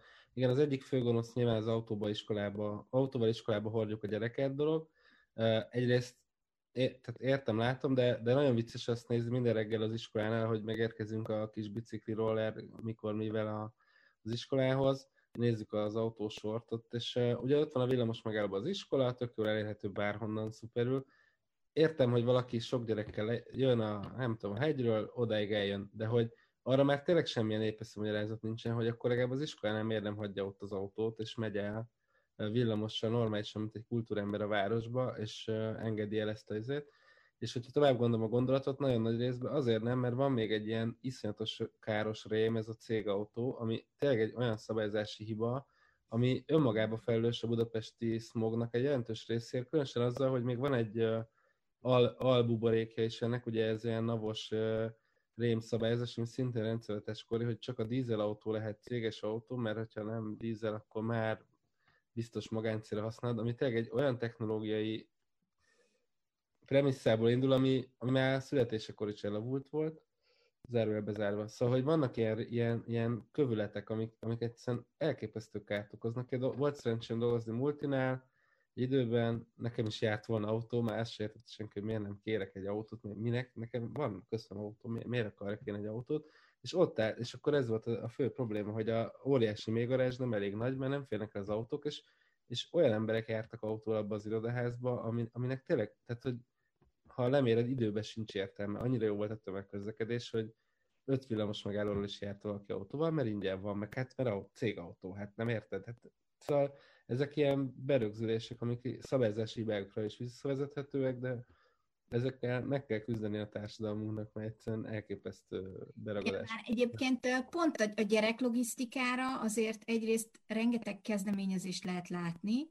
Nálunk a második kerületben is azt hiszem másfél évvel ezelőtt, két nyárral ezelőtt volt egy ilyen felmérés, hogy egy ilyen elég részletes online felmérés, hogy szülőként úgymond meddig mennénk el, tehát hogy egy tömegközlekedés busz megállóba lerakik a gyereket, ott fölveszi a busz, oda hozza le, vagy házhoz, vagy hogy. Tehát, hogy elindult egy ilyen felmérés, mert itt rájöttek a kerületben, hogy itt tényleg az van, hogy kifejezetten a reggeli gyereklogisztika, a agglomerációt is beleértve, az egyszerűen kinyírja az utakat. Tehát, hogyha sürgős esetben be kellene jutnod, akkor se fogsz tudni átjutni a forgalmi dugókon ugye Amerika, ami klasszikusan egy autós város, teljesen természetes, hogy a gyerekeket iskolabusz szedi össze és viszi a, az iskolába. Ugye nálunk ez egyszerűen nincs. Pedig nem lenne olyan bonyolult megoldani, mert ma már a legtöbb úszásoktatástól kezdve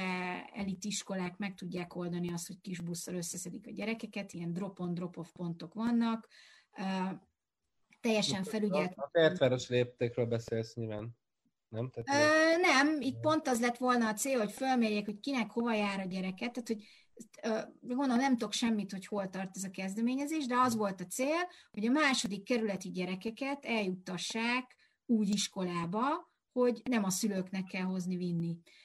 És akkor ez majd csökkenteni fogja az autóval a második kerületből, vagy a második kerületen át az agglomerációból közlekedő szülőket. Tehát, hogy igazából lenne ugye úgymond közösségi megoldás, kvázi azt nyomon is tudnád követni, hogy a gyereket felszállt a buszra és megérkezett az iskolába, tehát ezt mind-mind meg tudnánk csinálni. Ez egy szervezési, meg szemléletbeli kérdés, hogy bízom-e annyira egy szolgáltatásban, hogy a legféltettebb kincsemet, a gyerekemet rájuk bízom.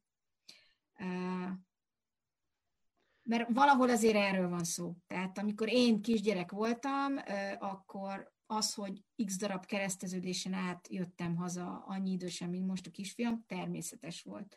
Most azért én is végig gondolom, hogy hány olyan pont van, amíg eljut az iskoláig, ahol e, problémák lehetnek. Nyilván egy más típusú világban élünk, de akkor is ez egy, ez egy egyéni döntés és felelősség kérdése is, de az is, hogy bízom egy szolgáltatásban. Tehát, hogy használom-e a tömegközlekedést, részben azért használom, mert mondjuk elégedett vagyok azzal, hogy tudom azt, hogy évente mondjuk három esetet leszámítva, kb. amikor felszállok a villamosra, 15 percen belül le is fogok szállni. És akkor van év, az évben három olyan alkalom, az egyik mindig iskolakezdéskor, a másik az első hónál, meg általában legalább van egy zápor, amikor leáll a félváros, és ez nem működik, de alapvetően elégedett vagyok a szolgáltatás színvonallal. De lehet, hogy van olyan ember, akinek ez az évi három alkalom is sok. Tehát ez is egy nagyon fontos, hogyha közlekedésről beszélünk, ha át akarjuk szoktatni az embereket arra, hogy tömegközlekedjenek inkább, vagy használjanak kerékpárt, kerékpárt, rollert, bármit az első tömegközlekedési megállóig, akkor egy olyan szolgáltatás színvonalat kell nekik adni, ami tényleg pariba van azzal, hogy ő egyedül ül az autójában. És az, hogy mit tudjon ez a szolgáltatás, nyilván ez nagyon változik a, a korratól függ, tehát használótól függ, a használó szocializációjától függ, de ez szerintem ma már nem egy megugorhatatlan dolog.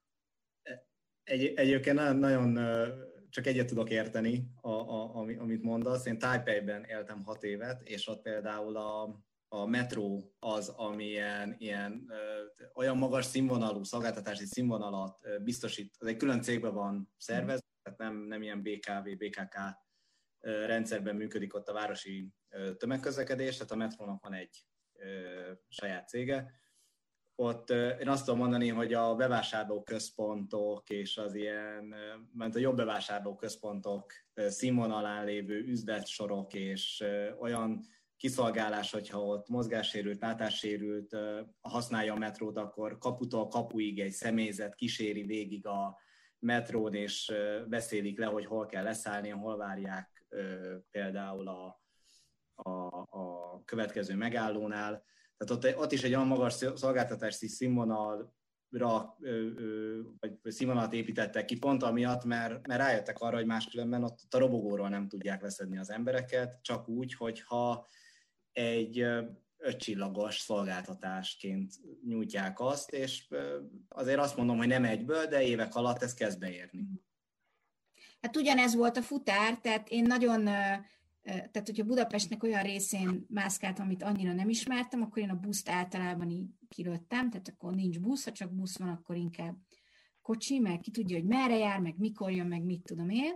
De ugye onnantól kezdve, hogy én pontosan tudom, van egy utazástervező, azt is megmondja, hány percet kell gyalogolnom, milyen útvonalon menjek, és hány perc múlva jön a busz, ez egy hatalmas komfort fok, tehát az, hogy én a, még csak kijelzőre sincs szükségem, van egy telefonom, ami pontosan megmondja, hogy mi történik. Ha állok a megállóba, pontosan meg tudom nézni, hogy hol van.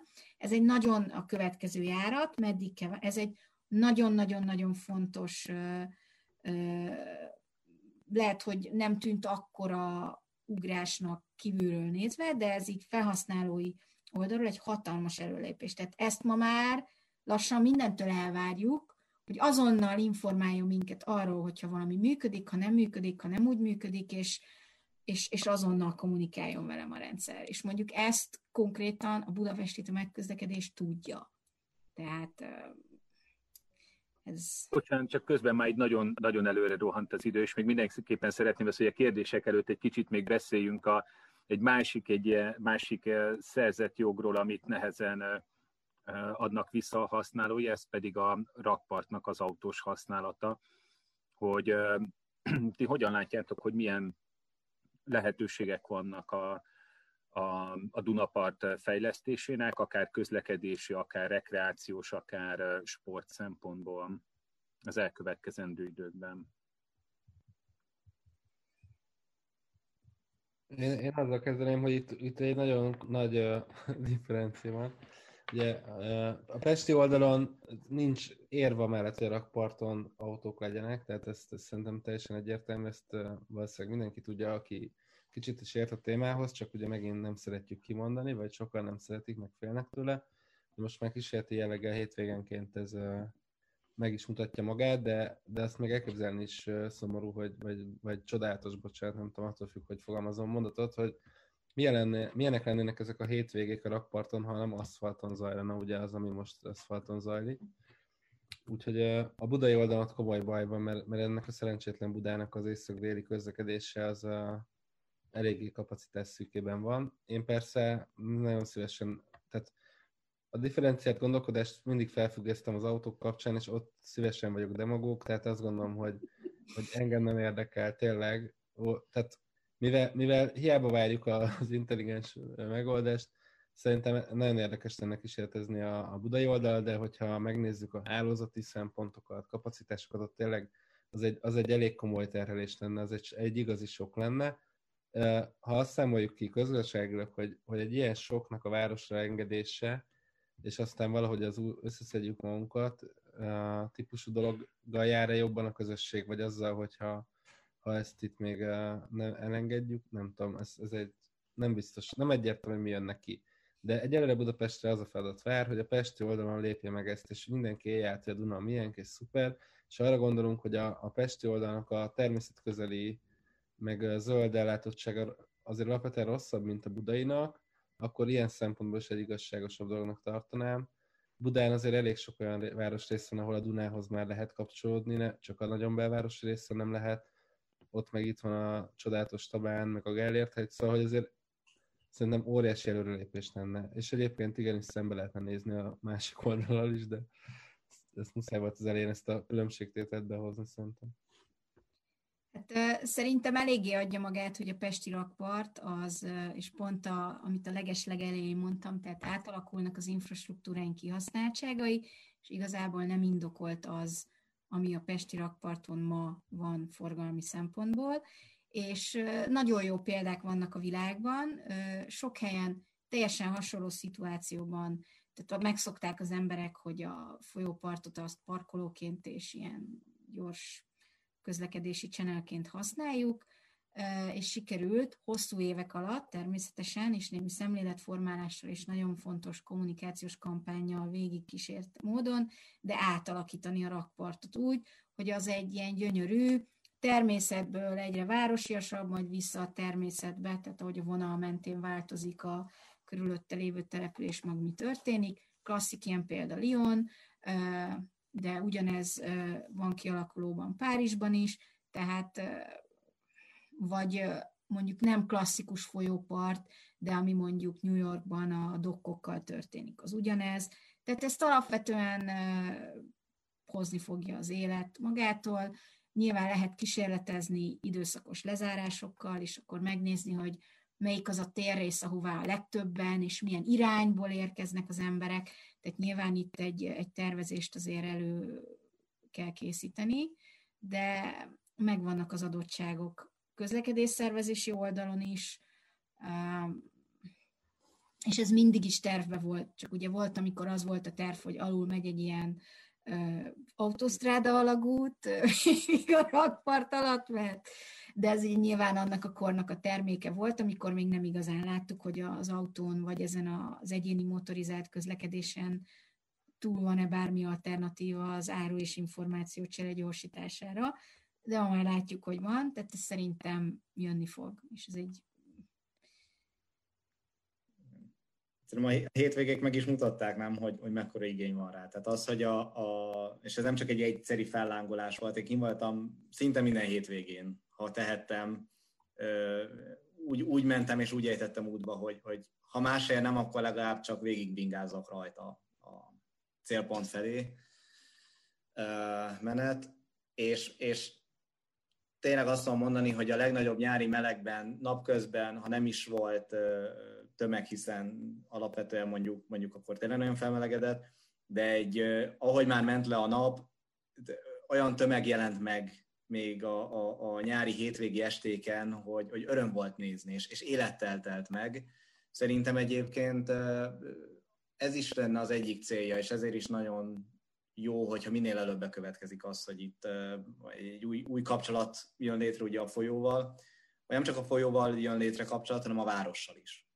Tehát, és szerintem, szerintem Budapestnek nagyon nagy szüksége van erre, hogy, hogy jobban megbecsüljük, és hogy, hogy, hogy jobban szeressük mi helyiek is.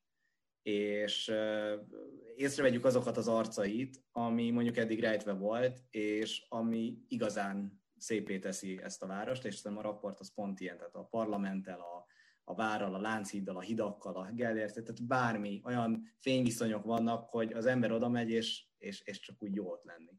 Mm.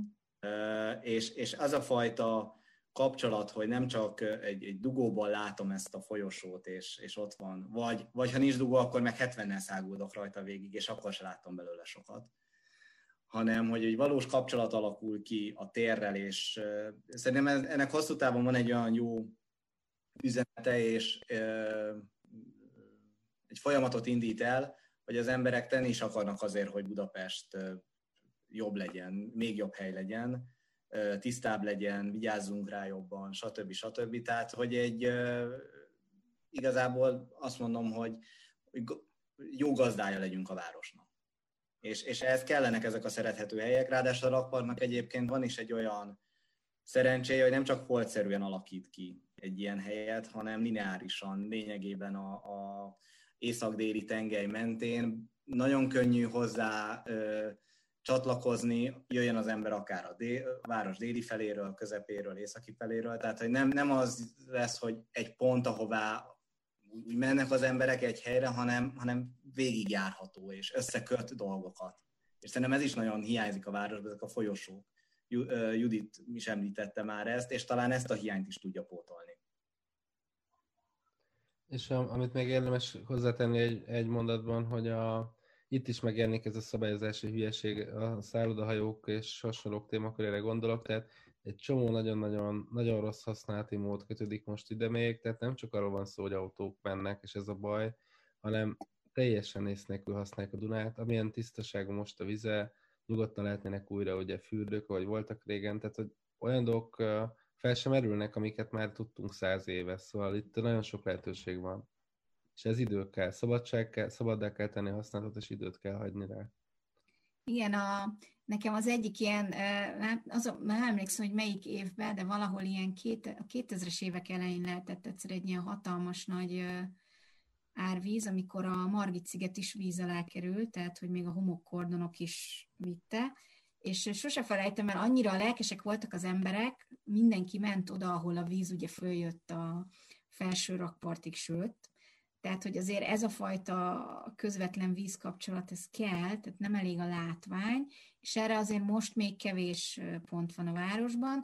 Nyilván ugyanúgy, ahogy a legtöbb ilyen folyópart rehabilitációt végző városnál, az északi meg a déli végeken adott, hogy egy ilyen természeti környezetbe átcsapó folyosó legyen, középen nyilván sokkal több ilyen városi szolgáltató infrastruktúrával megspékelve, nyilván annak is meg kell még találni a helyét, mert azért a legtöbb helyen a városfaltól azért elszakad a rakpart, tehát azért itt azért vannak ebben ilyen hogy mondjam, ilyen kihívások, tehát hogyan oldjuk meg, de ez egy adja magát, ugyanúgy, ahogy a, a vasúti folyosók, tehát nagyon sok ilyen lehetőség van Budapesten belül, hogy egy hogy tanulva mások jó példáiból egy, egy hihetetlenül izgalmas, már így is hihetetlenül izgalmas város, de még további lehetőségeink is vannak, hogy még izgalmasabbá tegyük.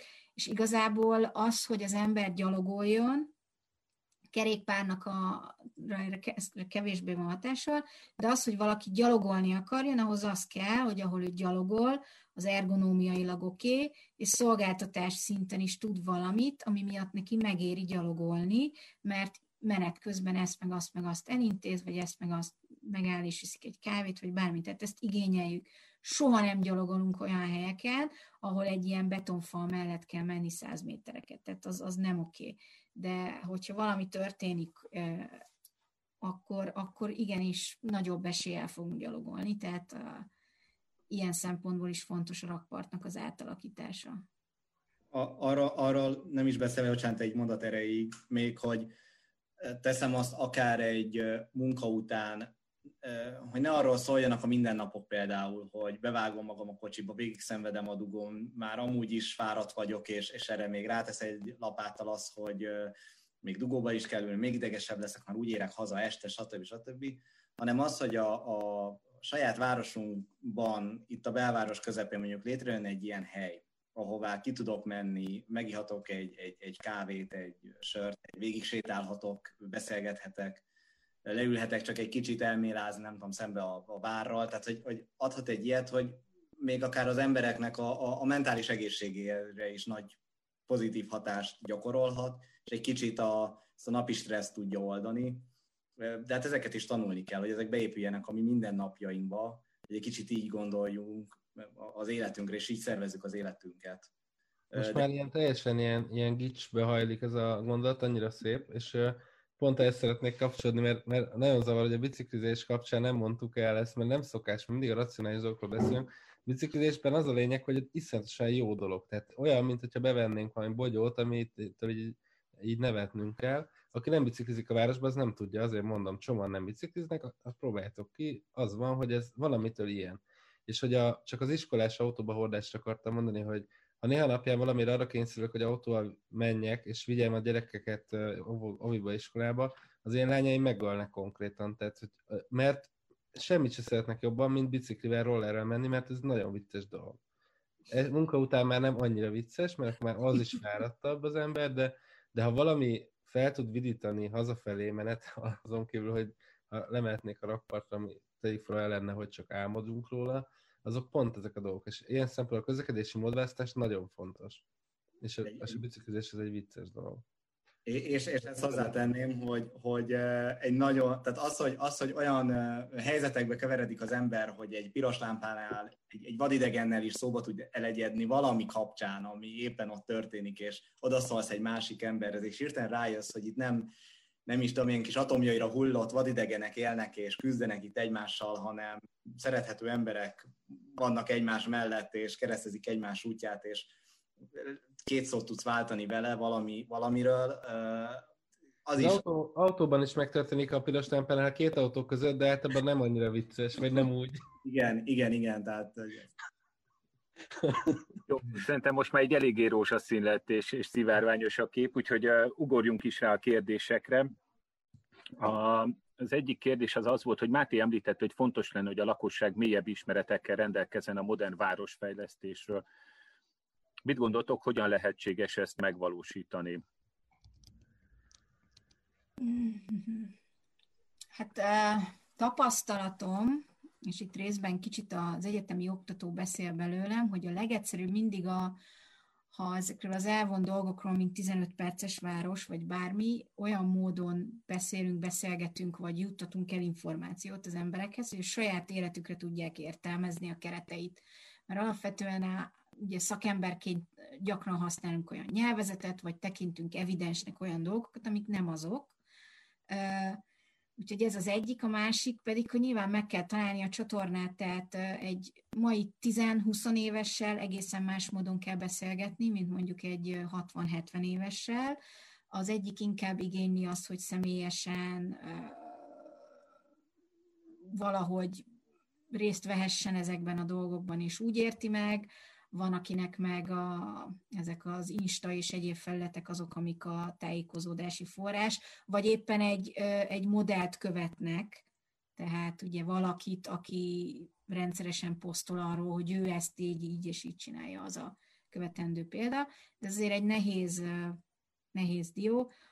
Lehet tájékoztató, tájékoztató kiadványokból szerintem Dunát lehet rekeszteni. Nem tudom, hogy ez a megfelelő forma. Én még soha semmilyen újításról és egyebekről nem tájékozottam tájékoztató füzetből. Tehát...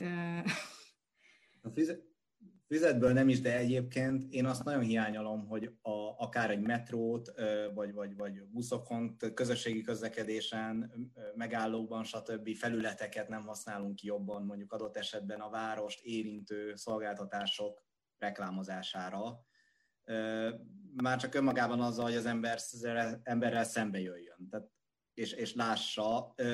Például, ha a Facebookon jönnek hirdetések, én néha attól félek, hogy az, az mindig egy buborékban marad. meg. Tehát, hogy bizonyos emberekhez eljut, aztán a Facebook logikája alapján meg egy csomó emberhez adott esetben nem. Itt vannak ö, például, a, azt hiszem a BKK-nak voltak ezek a kampányai, ahol ugye rajz, tehát egy ilyen nagyon egyszerű, látványos térkép, infografika, hogy mit tudom én, a villamos ennyi embert visz, az autó ennyit visz, a nem tudom én mi mennyit visz. Tehát, hogy ilyen tök könnyen befogadható egyszerű információ. Tehát ez is fontos, hogy a bonyolult dolgokat lebontsuk olyan dolgok, tehát olyan egyszerű információkká, akár vizuálisan is megtámogatva, ami befogadható. Tehát ha azt akarom elmagyarázni, hogy miért jobb a tömegközlekedés, akkor az egy nagyon hosszú szöveg lenne, de ezt le lehet bontani olyan egyszerű üzenetekké, hogy az egyikben ennyien utaznak, vagy esetleg ezt tudod még csinálni mellette, ellentétben a másikkal. Tehát ilyen nagyon egyszerű, és olyan dolgokkel kell lebontani, amit az adott célcsoport értelmezni tud a saját életén belül. Tehát nyilván, aki, aki olyan környezetben él, ahol nincsenek fák, azt különösebben nem fogja érdekelni, hogyha valaki a fákról kommunikál, hogy mert az nem tudom, a parkolók helyett hány fát lehetne ültetni. Tehát ez, ez nem, fog célra, nem lesz célra vezető. Én itt egyébként külön választanék két dolgot. Tehát egyrészt van az, hogy elmagyarázunk embereknek ö, folyamatokat, és lebontunk, és, és ö, adott esetben szemlélet formálunk.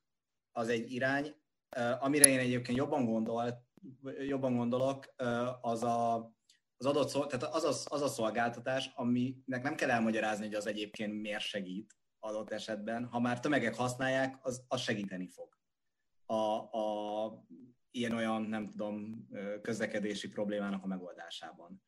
Hogy ezt az emberek szájába rágjuk, szóval az legtöbb ember ezzel nem fog foglalkozni, mert őt is éri annyi impulzus a munkájában, a családban, stb. stb ez, ez neki másodlagos, ez működjön a rendszer, tudja használni. Tehát, hogy ö, én azt a fajta, tehát a szolgáltatásnak a reklámját én fontosabbnak tekintem, mert tehát az, az, azt szokják meg az emberek, és természetesen, ha már az be, bevett gyakorlat lesz, akkor kérdés sem lesz, hogy egyébként ennek egy csomó pozitív belejárója van.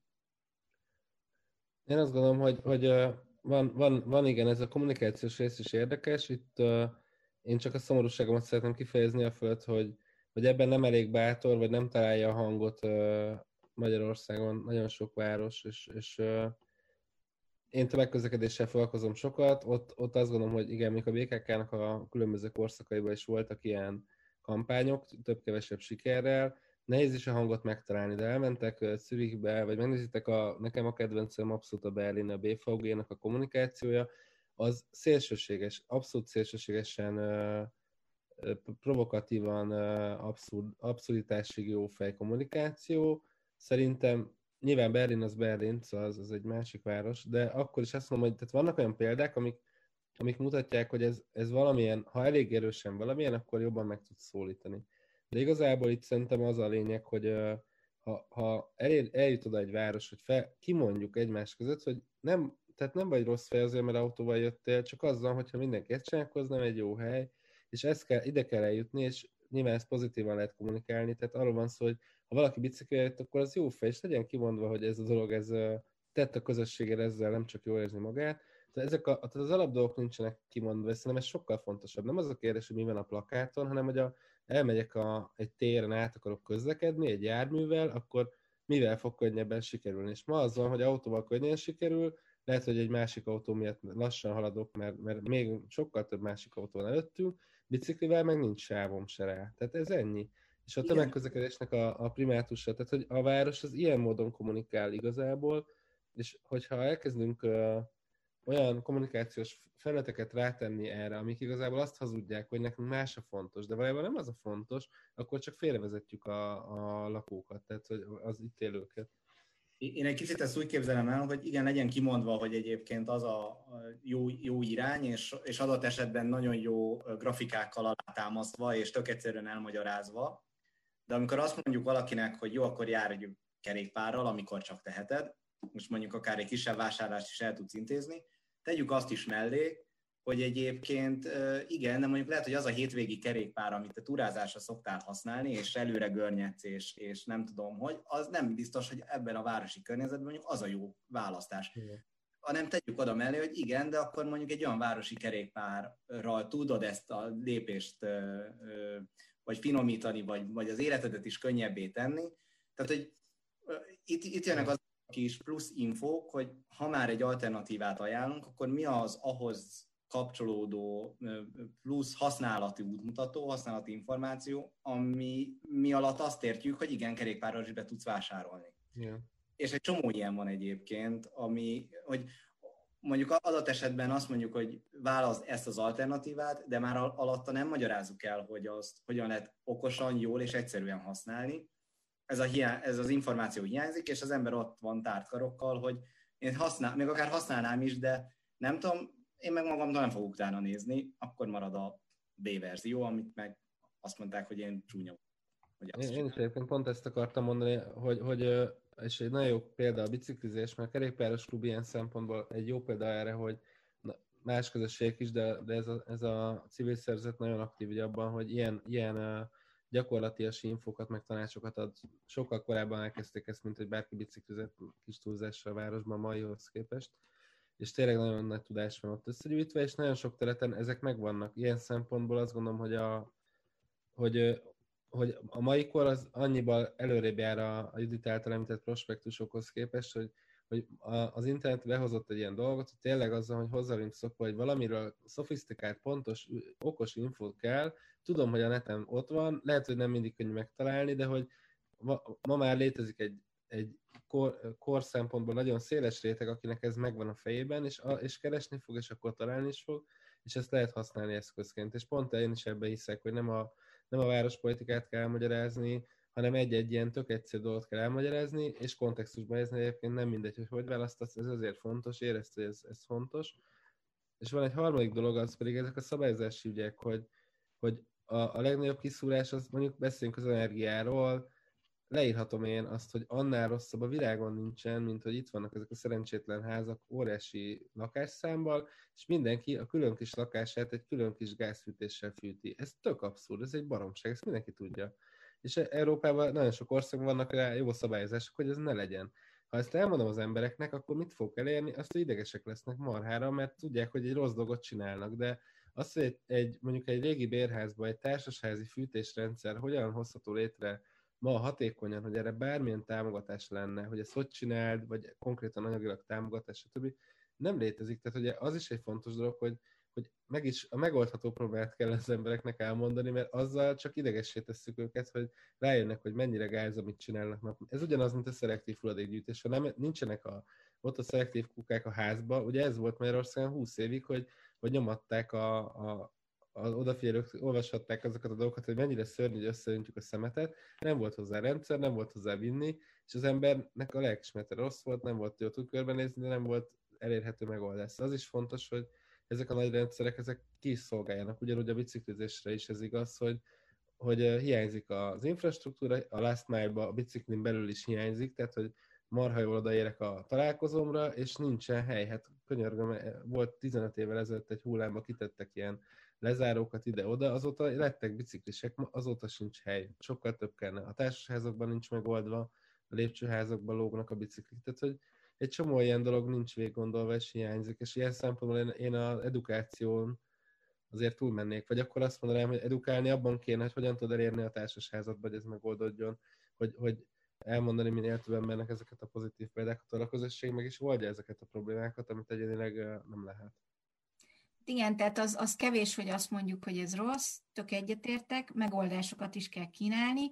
Az egy más kérdés, hogy megint egy kicsit a felső középosztálybeli énünkből beszélünk, tehát ugye más lesz a különböző szocializációjú embernek, más lesz erre a megoldás, tehát nem biztos, hogy mindenki mondjuk meg tudja fizetni a havi bérletet, stb. stb. Tehát nyilván ez, ez egy ennél, ennél szofisztikáltabb kérdés, és nyilván lehet, hogy valaki csak annyit fog megérteni, hogyha most 5 percet gyalogolsz, akkor az egy kis adag sült krumpli a Mekiben.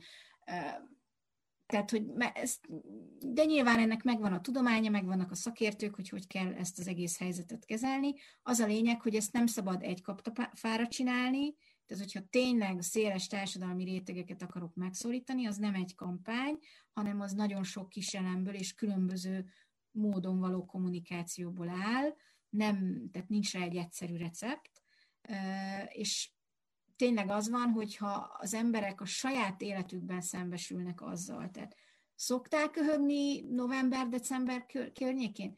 Képzeld, nagy valószínűséggel ez azért van, mert szmogos a levegő, és mit tudom én. Tehát, hogy mindegy, most belementünk egy olyan szakterületbe, ami egyikünknek sem a szakterülete, de azért erre vannak megoldások. Egy, egy, egy, egyébként még itt az, az oktatásról, meg stb., hogy akár egy szolgáltatásnak az elmagyarázás, azért milyen érdekes, hogyha mondjuk azt mondja az ember, hogy mondjuk végignézne valaki akár egy, most tudom, egy, a MÁV-nak, ugye is MÁV-nak van egy applikációja, ami egyébként nagyon sokan ugye mondják, hogy így nem, így nem tudott jegyet venni, meg sorba kellett állni, meg mindig mondom, hogy két kattintással megvettem a MÁV-on az a, a jegyet, egy perccel az indulás előtt, miről beszélünk. Tehát, hogy így megint csak az, hogy olyan problémákon ö, ö, keseregnek emberek, ami adott esetben már rég megoldotta a, a, az élet, de hogy ez még mindig tudáshiány.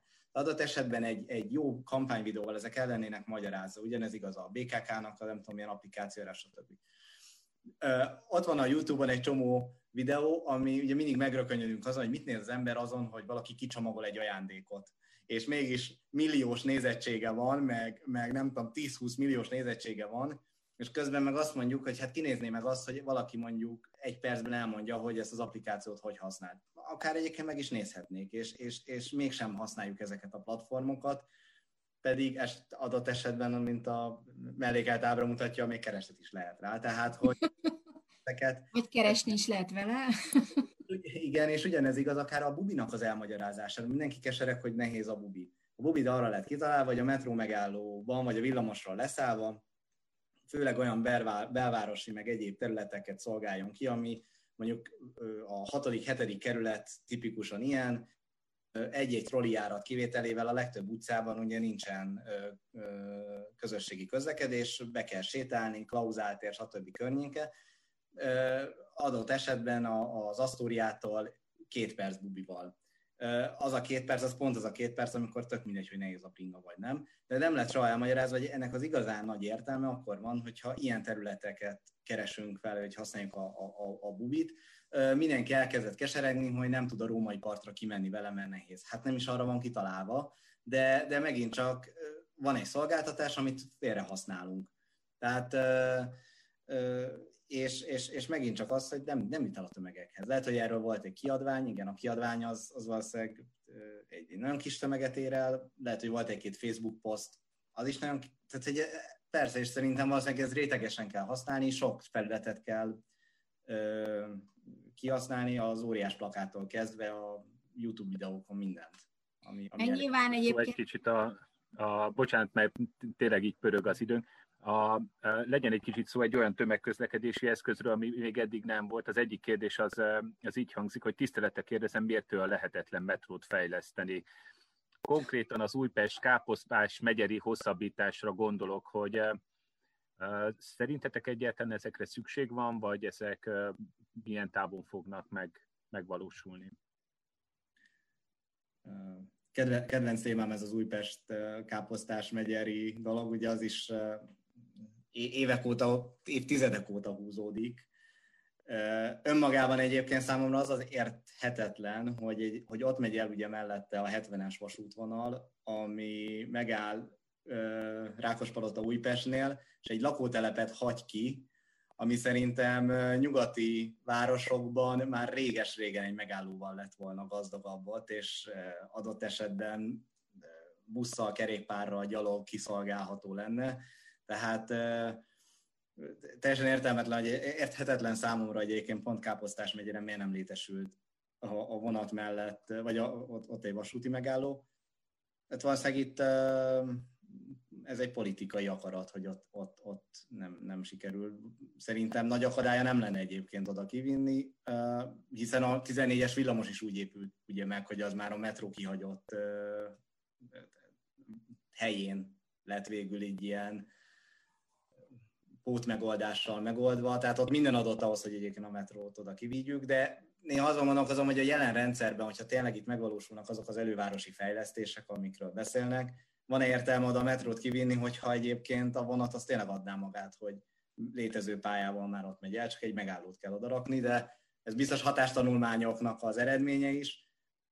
Hát drága, mert tehát, hogyha most nem a káposztás megyéről beszélünk, a város többi részén meg marha drága, tehát hogy azért az... Jó, hát ez nyilván ez egy tervben lévő fejlesztés, és egyébként a vasúttal összefüggésben lesz fejlesztés, azért az elővárosi vasutaknál is azért azzal vigyázunk, hogy az a vasúti pályát, azt ugye nem csak elővárosi vasúti pályaként használjuk, hanem távolsági közlekedésben is. Tehát az, hogy melyik járatot és milyen gyakran úgymond szakítom meg, tehát állok meg egy megállóba, és akkor x percen át emberek lefölszállnak, az nyilván forgalomtechnikai, meg egyéb szempontokat is figyelembe véve tervezik. Amennyire én tudom, most már talán tervezik a, a, a hosszabbítást, és az, hogy ugye ott felszínen kivezetett metró lesz, hogy pontosan hol van a végállomás, és hova kerül majd ehhez csatlakozó vasúti átszállási lehetőség, majd ki fog alakulni. Ez azért időkérdése, tehát ezeknek az infrastruktúráknak a létesítése az iszonyatos pénz, tehát ezt nyilván a világon mindenhol, tehát Párizstól Londonon át ez mindig komoly állami beruházás is egyben, mert egyszerűen a településeknek nincs annyi pénzük, hogy ezt megfinanszírozzák. Jobb helyeken valamilyen szinten a magánszféra is beszáll ennek a finanszírozásába, de itt, itt könnyen 100 meg 1000 milliárd forintokról beszélünk. Ugye most van egy, egy nagyon-nagyon nagy fejlesztés előtt Párizs, nemrég tanulmányoztam át a tervet, ahol a föld alatt össze fognak kötni minden erőert, minden metrót, így szépen körbe viszik egész Párizson, az összes repülőteret, stb. stb. Ez egy tíz éves és több ezer milliárd forintos fejlesztés. Um, rengeteg technikai problémával, mert ugye nagyon nehéz általában uh, meglévő tehát fölépült városban ezeket az infrastruktúrákat kialakítani. Tehát uh, itt nagyon-nagyon sok kérdés merül fel a közművektől, a fákon át, a védett épületeken.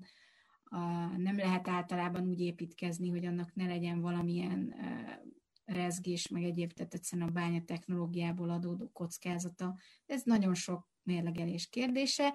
Nyilván, amikor többféle vonal tervezése folyik egyszerre, akkor mindig mérlegelik azt, hogy éppen melyik terület az, ami mondjuk a legelhanyagoltabb, vagy a legkevésbé kiszolgáltatottabb, vagy legkevésbé kiszolgáltabb közlekedésfejlesztés terén, és ebben a szempontrendszerben nem biztos, hogy Káposztás megyer van a legrosszabb helyzetben.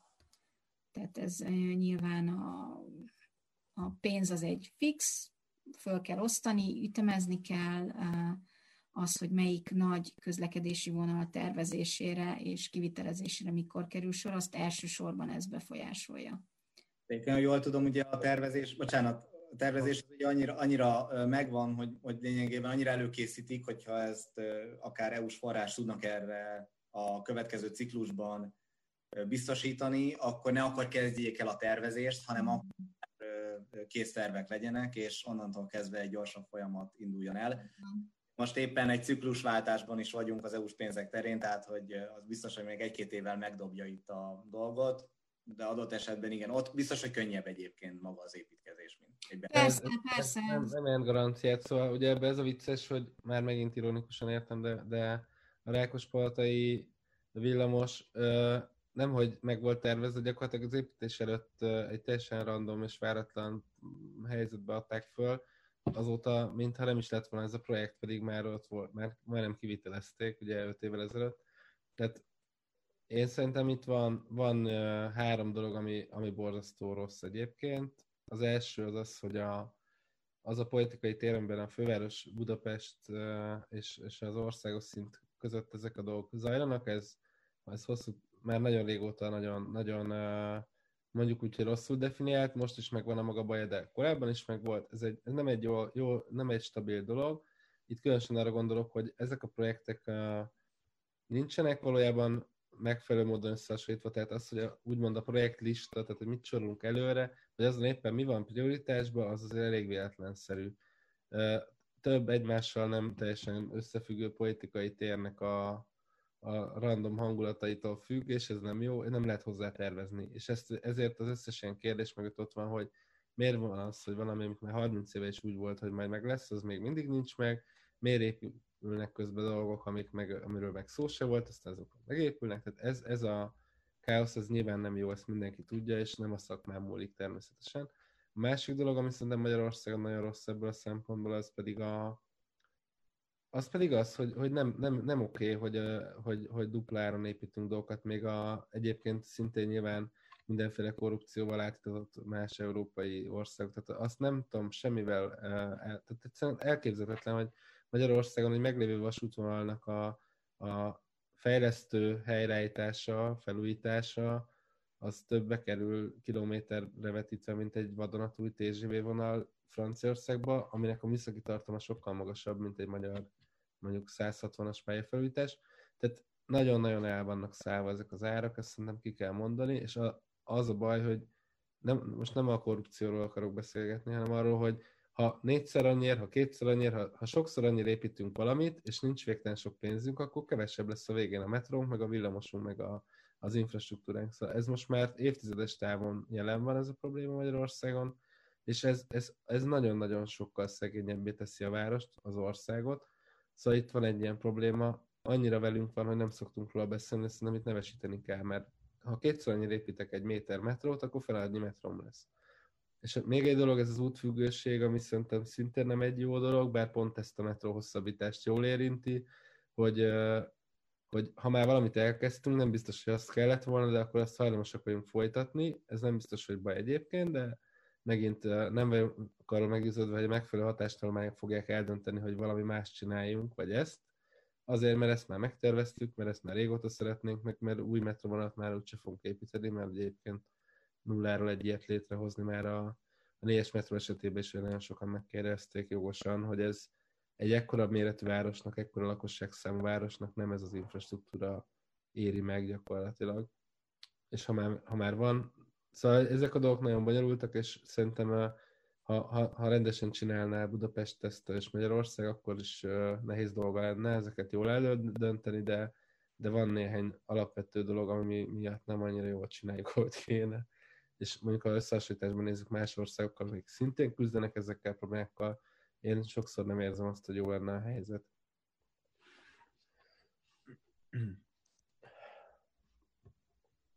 Jó, szerintem most ennyi kérdés fért bele. Köszönjük szépen a kérdéseket, és köszönjük mindenkinek, aki, aki végignézett, és köszönöm szépen nektek, hogy, hogy elfogadtátok a, a meghívást, és itt voltatok velünk.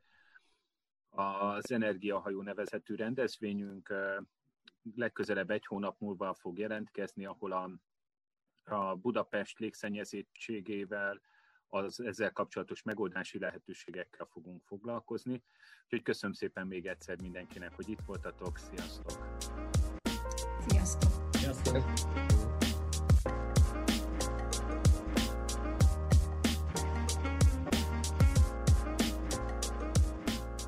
Akit érdekelnek az energiatudatossággal és energia, valamint klímavédelemmel kapcsolatos cikkek, elemzések, hírek, az kövesse a munkákat honlapunkon, az energiaklub.hu-n, vagy olvassa a blogunkat, az energiabox.blog.hu-t, és természetesen Facebookon is megtaláltok bennünket.